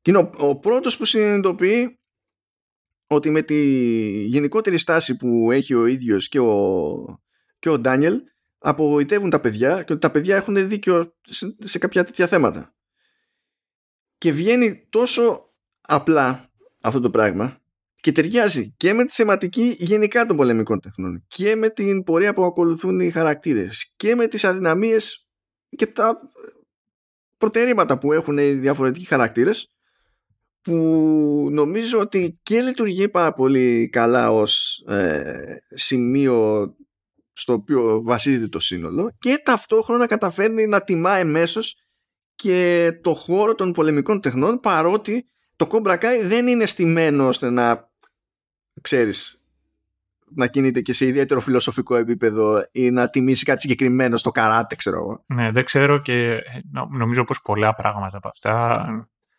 τα χρησιμοποιούν αν τους εξυπηρετεί. Ε, εγώ θα σου πω το εξής. Είναι ένας χαρακτήρας εκεί στο LOL, ο οποίος λέγεται Z. Καλά ξεκινήσαμε πάλι. Καλά ξεκινήσαμε πάλι, ο οποίος λέει την εξής ατάκα. Tradition is the corpse of wisdom. Και πέρα ότι είναι edgy σαν το ninja, dark σαν το ninja, η ατάκα η οποία λέει είναι από τις πιο σοφές. Το, το να θεωρείς ότι υπάρχει μια αλήθεια και καμία άλλη, αυτό δεν σε κάνει, πώς να πω, ε, πώς να πω, δεν, δεν σε κάνει παραδοσιακό και σωστό. Σε κάνει καθολική εκκλησία, με την κακιά έννοια. Σε, σε, ε, λοιπόν, έχω, έχω άπειρες διαφωνίες αυτό που είπες. Έχω άπειρες διαφωνίες. Λοιπόν, θέλω να σας πω κάτι να το ξέρετε για μένα. Ε, λοιπόν, η αλήθεια είναι μία. Πάντα. Η αλήθεια είναι μία. Αυτό που εννοεί ο Σταύρος είναι το σωστό και το λάθος. το πρέπον και το μη πρέπον. Το ηθικό και το ανήθικο. Αυτό εννοεί. Η αλήθεια είναι μία όμως το ότι αποτυγχάνουμε συλλογικά ως ανθρωπότητα τις 99,9 φορές 100 να συνειδητοποιήσουμε ποια είναι γιατί δεν έχουμε το capacity και όλα τα απαραίτητα data points δεν αλλάζει το ότι η αλήθεια είναι μία. Όποιος εμφανιστεί οποτεδήποτε και μου πει μπλα μπλα αυτή είναι η αλήθεια μου, το μόνο που κερδίζει από μένα είναι μπουκέτο. Νοερό, κανονικό, physical, αυτό. Ναι, απλά αν μπορείς και εσύ να αποδεχτείς και μπορεί να αντιληφθείς ότι τις περισσότερες φορές είναι αδύνατο να υπάρξει μια κοινά αποδεκτή μια αλήθεια. Γιατί Μα μόλις, το, το, μόλις το διευκρίνησα. Μόλις το διευκρίνησα. Αυτό δεν είναι ευκαιρία να πούμε «Α, άρα ε, είναι ισοπίθανη η δική μου αλήθεια». Όχι. Αυτό είναι ευκαιρία να πούμε πρέπει να προσπαθήσουμε παραπάνω για να έρθουμε πιο κοντά στην αλήθεια τη μία. Αυτό σημαίνει. Και μετά αυτό το ραντ συνέχισε Σταύρο απλώς ελεύθερα. Γιατί θα, θα σου πω τι γίνεται πολλές φορές. όταν καταλήξουμε σε κάτι και πούμε ότι αυτό είναι και τελειώνει, σημαίνει ότι δοκιμαστήκαν πολλά διαφορετικά πράγματα και υπήρχε συσσόρευση εμπειρίας και πρακτικής εφαρμογής. Ότι αυτό το κάνουμε έτσι γιατί είναι ο καλύτερος τρόπος να το κάνουμε, βάσει της δικιάς μας εμπειρίας. Τώρα, αυτό δείχνει σοφία. Να μπορείς να εξελιχθείς, να βρεις καλύτερους τρόπους και να τους εφαρμόσεις. Αυτό το να το παίρνεις και να το αναπαράγεις και να παραμένεις στάσιμος είναι ουσιαστικά ο θάνατος. Αυτό είναι της ίδιας της σοφίας. Αυτό είναι πολύ κλασικό, για παράδειγμα, στην κουζίνα. Και δεν θα πω για τους Ιταλούς το τι ζόρια τραβάνε. Πω εγώ πολλές φορές για τους ανθρώπους οι οποίοι είναι προσκολλημένοι προς αυτό. Το πιο κλασικό παράδειγμα εδώ πέρα στην Ελλάδα είναι, για παράδειγμα, η κριτική. Ένα μέρος το οποίο... Ε, Πάει το podcast. Ε, είναι καλύτερα να λέει για τους Κινέζους, ρε φίλε, που πρέπει να κάποιος να μεταφράσει κιόλας. Τόσο μεγάλο target group είναι ε, Δεν έχω ιδέα, αλλά εδώ τι θα μας σώσει. Με τους Κινέζους υπάρχει ελπίδα να μας σώσει κάτι. λοιπόν, και είναι το ότι γίνεται μια, πώς να πω, μια προσπάθεια να αναπαραχθούν, να χορεύουν, να ακολουθούν τα ήθη και είναι πολλοί οι οποίοι τραβάνε σκάλωμα και με την κουζίνα, σαν κουζίνα. Και το θέμα είναι το ότι αυτά τα κομμάτια έχουν παραμείνει στάσιμα. Ο παραδοσιακή χωρί πλέον είναι, υπάρχει ένας φορμουλαϊσμός. Ένας είναι ο χορός. Έτσι χορεύεται. Και αν εξαιρέσουμε, και αυτό είναι το θετικό πολλές φορές, στον τρόπο με τον οποίο ο πρώτος εκεί κάνει τα τσαλίμια του, που είναι ένας τρόπος ε, να εκφράσει... ο freestyler. Ναι, ναι, να εκφράσει την, ε, την τέτοια, ναι, τη μοναδικότητά του. Ναι, αυτό. Σε, σχεδόν σε όλα τα άλλα μιλάμε για κάτι το οποίο είναι στάσιμο. Και είναι ακριβώς το ανάποδο από αυτό το οποίο ήταν χορός, που είναι έκφραση. Η... Αλλά ακόμα περισσότερο θυμάμαι μία εκεί στο Masterchef που είχε πάει σε έναν ο οποίος ήταν ένας κριτικό, ήταν από την Κρήτη ο, ο συγκεκριμένος ο πολύ καταξιωμένος και έκανε συνταγές κριτικές χρησιμοποιώντας πιο σύγχρονες και διαφορετικές τεχνικές, κάποια άλλα προϊόντα και πώς είχε αφρίσει η παίχτρια λέγοντας «Μα καλά, αυτό δεν είναι παραδοσιακό». Μα καλά, από τη στιγμή που δεν είναι παραδοσιακό, δεν μπορεί να είναι κριτική κουζίνα. Ε, και αυτό είναι ένα λάθος το οποίο επαναλαμβάνεται άπειρες φορές. Εγώ προσωπικά το έχω δει να, συμβαίνει ξανά και ξανά και ξανά. Ε, επίσης έχει να κάνει με τα βιώματα τα οποία έχει ο καθένας και το, και το πώς σημαδεύουν. Συνήθως τα πολύ αρνητικά ή τα πάρα πολύ θετικά ε, βιώματα είναι αυτά τα οποία σε καθορίζουν. Και αυτά πολλές φορές ε, συμπλέκονται. Δεν είναι τυχαίο που οι πιο μεγάλοι σε ηλικία ε, κάνουν αυτό το οποίο τους βοήθησε στο breakthrough, breakthrough τους, οποιαδήποτε και αν ήταν αυτή η κατάσταση, να επαντρεύονται και αυτή τη λογική. Πιο μεγάλη σε ηλικία ήταν και όλες αυτοί οι οποίοι λόγω περιορισμού στη, στην πρόσβαση στην πληροφορία ή στην εκπαίδευση ήταν και όλες αυτοί οι οποίοι ήταν πιο εύκολος να συνηθίσουν ότι, ότι υπάρχει μία αλήθεια. Και ήταν ως ένα σημείο και πιο απλά τα πράγματα για εκείνους σε, άμα μιλήσουμε, ξέρω εγώ, για, για το... Εντάξει, τώρα όσο πάμε και τα ανοίγουμε πολύ περισσότερο και θα καταστραφεί ναι, ναι, ναι, αλλά θα, γι' αυτό θα είμαι πιο... Δεν θα πω τώρα ότι... Στη, δεν θα πω ότι, ξέρω εγώ, του παππού μου ήταν πιο εύκολη ζωή, γιατί ήταν... Δεν ήταν εύκολη. Το, το άλλο είναι το πιο απλή, άλλο είναι το πιο εύκολη. Mm, ήταν πιο απλή. Λοιπόν, για να είμαι πολύ πιο συγκεκριμένος, ο Κρίς και ο Σίλβερς τους έβγαλε... Silver, Silver. Silver, ναι. Μπορεί να εμφανιστεί στην επόμενη σεζόν ο δίδυμος αδερφός δεν το ξέρεις. Λοιπόν, ο Silver και ο Chris ήταν ε, ο τρόπος, ο, ο πόλεμος αυτός ο οποίος τους έκανε.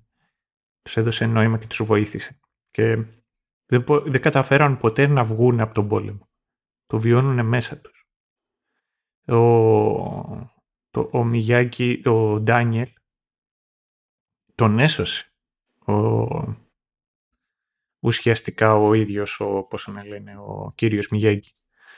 Και η αλήθεια είναι το ότι εφάρμοσε με τον τρόπο με τον οποίο αντιλαμβανόταν το το σε όλη του τη ζωή. Και δεν το εφάρμοσε μονάχα στην τέτοια, ναι, στον τρόπο με τον οποίο έκανε καράτε, αλλά και στον τρόπο με τον οποίο ζούσε τη ζωή του και είχε φέρει ναι, αφού από ένα σημείο και έπειτα δεν έβλεπε καν με καράτε έτσι κι αλλιώς. Οπότε ναι, είναι, μιλάμε για τη γενική φιλοσοφία. Mm. Και γι' αυτό για μένα έχει και τόσο ενδιαφέρον είναι το ότι πλέον ο Ρόμπι για παράδειγμα βλέπουμε ολόκληρη του τη τέτοια, ναι, τη, τα βιώματα και το πώς αυτά αντιχούν στον τρόπο με τον οποίο αντιλαμβάνεται τη, τη ζωή. Και έχει πολύ ενδιαφέρον α, αυτόν η ζωή για τον εξής λόγο. Το πιο δύσκολο πράγμα όταν τα πράγματα πάνε σκατά στη ζωή σου και στο τέλος κάνεις breakthrough και τα καταφέρνεις, το πιο δύσκολο πράγμα το οποίο έχεις είναι να, να το αποδεχτείς. αποδεχτείς δηλαδή ότι έχει αρχίσει και στρώνει η ζωή μου κτλ. Συνήθως. Ε... Κοίτα, να σου πω, είναι και ένα βήμα πίσω. Διότι για να το αποδεχτείς πρέπει να το δεις. Mm, Πολλές mm, φορές mm. είναι πολύ δύσκολο ακόμη και να το δεις. Mm. Και αυτό είναι το πρώτο εμπόδιο. Το δεύτερο εμπόδιο που πηγαίνει και σκαλώνει αλλού είναι, είναι η αποδοχή. Μα γι' αυτό είπα και εγώ πριν και για την ευελιξία στις διαφορετικές ηλικίες. Είναι το οποίο έχει μεταξύ άλλων και επιστημονική εξήγηση. Δεν είναι τυχαίο. Δεν είναι ότι απλά το, το άνθρωπος καθώς μεγαλώνει γίνεται πιο αγγελωτικός επειδή δεν έχει κάτι καλύτερο να κάνει η ζωή του. Έτσι. Αλλά ταυτόχρονα δεν χάνει κάθε δυνατότητα να, να ξεφύγει από κάτι. Αλλά ακριβώς επειδή είναι πιο δύσκολο, πρέπει να είναι συνειδητή απόφαση. Και από ένα σημείο και έπειτα κάθε τέτοιου είδους συνειδητή απόδοση είναι σημείο καμπής και απόδειξη πρόοδου και όχι απλά κάτι που έτυχε και, και συνέβη. Ε, και νομίζω ότι όσους κύκλους και να κάνουμε πάλι στην κουζίνα Fusion θα καταλήξουμε. θα πάει κάπως έτσι. Νομίζω ότι είναι η θεματική της όλης συζήτησης γενικά και αόριστα. Αλλά ναι, εντάξει. Ε, αγαπημένη εντωμεταξύ, από τη στιγμή επειδή το είπες και το ξαναείπες, αγαπημένη τώρα πιο σύγχρονη ε, Fusion κουζίνα είναι κορεάτικη και μεξικάνικη. Δηλαδή τάκος με μπουλγκόγκι τα σπάει. Εντάξει, αυτό δεν είναι ότι πιο ριψοκίνδυνο υπήρξε ποτέ σαν κόνσεπτ. Ναι, ναι, ναι, αλλά ναι, OK. OK. Το δέχομαι. Και επειδή τις προάλλες είδα, είδα μάκι σε, σε νόρι ε, που αντί για ρύζι μέσα είχε mac and cheese και στη μέση είχε τι διάολο είχε βάλει. Ε, αυτό νομίζω λέγεται 'Murica, δεν λέγεται fusion. Άμα το κάνανε και deep fried εκεί είναι deep μούρικα. Ναι, αυτό δεν είναι. Ναι. Αυτό, είναι αυτό είναι το λάθος, παιδιά. Είναι, είναι, είναι, το λάθος. Γενικά, γενικά, αν ε, κάποιος λέει: Έχω μια ιδέα, θα πετάξω ε, ένα ζυμαρικό, κάμποσα τυριά και κάτι κρατικό μαζί. Και now I'm a chef. No. Είσαι Αμερικάνος αυτό, ναι. Ναι, το ότι καταλήγεις σε κάτι το οποίο από γευστικά όλο και κάποιος δηλαδή θα το θεωρήσει ότι στα δύσκολα είναι cool, γιατί θα πεις πόσο, πόσο λάθος είναι. Είναι τυριά, κρέας και something or other. Θα, θα φαγωθεί, δεν είναι, ναι, δεν είναι αυτό το point. Αλλά ναι, anyway, ε, είμαι πάρα πολύ περίεργος να δω την επόμενη φορά πώς αυτή η πολύ πρώιμη ακόμη σύνθεση νοοτροπιών θα εκφραστεί στην πράξη. Δεν είμαι σίγουρος ότι θα αντέξω ξανά τον Ντάνιελ να είναι τόσο αγγελωτικός διότι ακόμα και στο τελείωμα αυτής της σεζόν δεν με πείθει ότι έχει καταλάβει ακριβώς αυτό που έπρεπε να έχει καταλάβει. Ε, ίσως βέβαια ε, να είναι αρκετή διαφοροποίηση ο Chosen που και στην πρώτη του εμφάνιση στη, στο ταξίδι του Ντάνιελ στην Οκινάουα ε, έδειχνε ότι είναι μια σχολή μεν, ναι, ξέρει τα του Μιγιάγκη, ταυτόχρονα αυτό δεν σημαίνει ότι είναι the only way και ότι υπάρχουν staff δεν ξέρω αν θα είναι τι σοϊ επιρροή θα είναι ακριβώς στη φάση, αλλά αυτό που είμαι σίγουρος ότι θέλω να δω είναι πάρε δώσε, όχι ξύλο, πάρε δώσε απλή επικοινωνία. Συνεννόηση, βρε αδερφέ, κάτι ανάμεσα σε Τζόνι και Τσόζεν. Γιατί και ο Τσόζεν είναι major troll, αλλά υπάρχει και το πολιτισμικό χάσμα και νομίζω ότι έχει, υπάρχει ζουμί εκεί πέρα. Ναι, ναι, ναι. Υπάρχει ζουμί. Εγώ με αυτά θα κλείσω. Δεν ξέρω αν έχεις κάποια κρεμότητα. Εγώ θα κλείσω λέγοντας το εξής. Όσοι δεν ε, ακούσετε αυτό το επεισόδιο φοβόμενο το μέγεθός του, απλά χάνετε εμένα να ξεκινάω αυτό το επεισόδιο λέγοντας ότι συνήθως είναι σύντομα αυτά τα επεισόδια του Κομπρακάκη. εγώ, εγώ στα πά. Στα πά. Στα πά. Έχω, μετά μου λες, ξέρεις, αν προσέχω εγώ τα, τα στατιστικά τα, και τα analytics και τα λοιπά, έχουμε εδώ τα πάντα. υπάρχει προϊστορία, φαίνεται. το ξέρουμε το trajectory, φίλε Σταύρο. Ε, λοιπόν, έτσι λοιπόν σας αφήνουμε. Πάει την τέταρτη σεζόν του Κομπρακάι. Ε, θα συνεχίσουμε το πρόγραμμά μας. Δύο επεισόδια το μήνα. Καλώς εγώ των πραγμάτων, αν δεν παίζει μούτζα. Οπότε σε καμιά δεκαπενταριά μέρες από την επίσημη πρώτη του συγκεκριμένου επεισόδιου, ε, θα ξαναχτυπήσουμε εκεί τα feeds, τις πόρτες, δεν ξέρω τι θα είναι, ανάλογα με τις ρυθμίσεις του καθενός. Ναι, λέμε, έχει κουδουνάκι, έχουν κουδουνάκια οι τέτοιες, οι εφαρμογές αυτές. Ας πούμε, πατήστε το κουδουνάκι για να σας έρχονται ειδοποιήσεις. Ο, νομ, ο, όχι, βασικά αυτό δεν είναι ιδιαίτερα προβλεπές στα podcast. Ε, σε εφαρμογές podcast θεωρείται αγένεια αυτό το πράγμα. Αγένεια. Ναι, ναι. Δεν το σχολιάζω. Ναι. Γενικά, αυτά που θεωρούνται ε, normal στο YouTube δεν θεωρούνται αυτόματα normal σε, στην κοινότητα του podcasting και των podcasters. Ναι. Ξέ, ξέρεις τι έχω ανάγκη; Έχω ανάγκη από τον αντίστοιχο Στέφανο, το YouTuber. Α, ναι. Θέλω το, ξέρω εγώ, το στέλιο το podcast. Κάτι τέτοιο, ξέρω. Άσε μην αρχίσει τέτοιο rant. Μην αρχίσει τέτοιο rant. Λοιπόν, until the next time, λοιπόν. Να είστε καλά. Και τα λέμε. Ciao.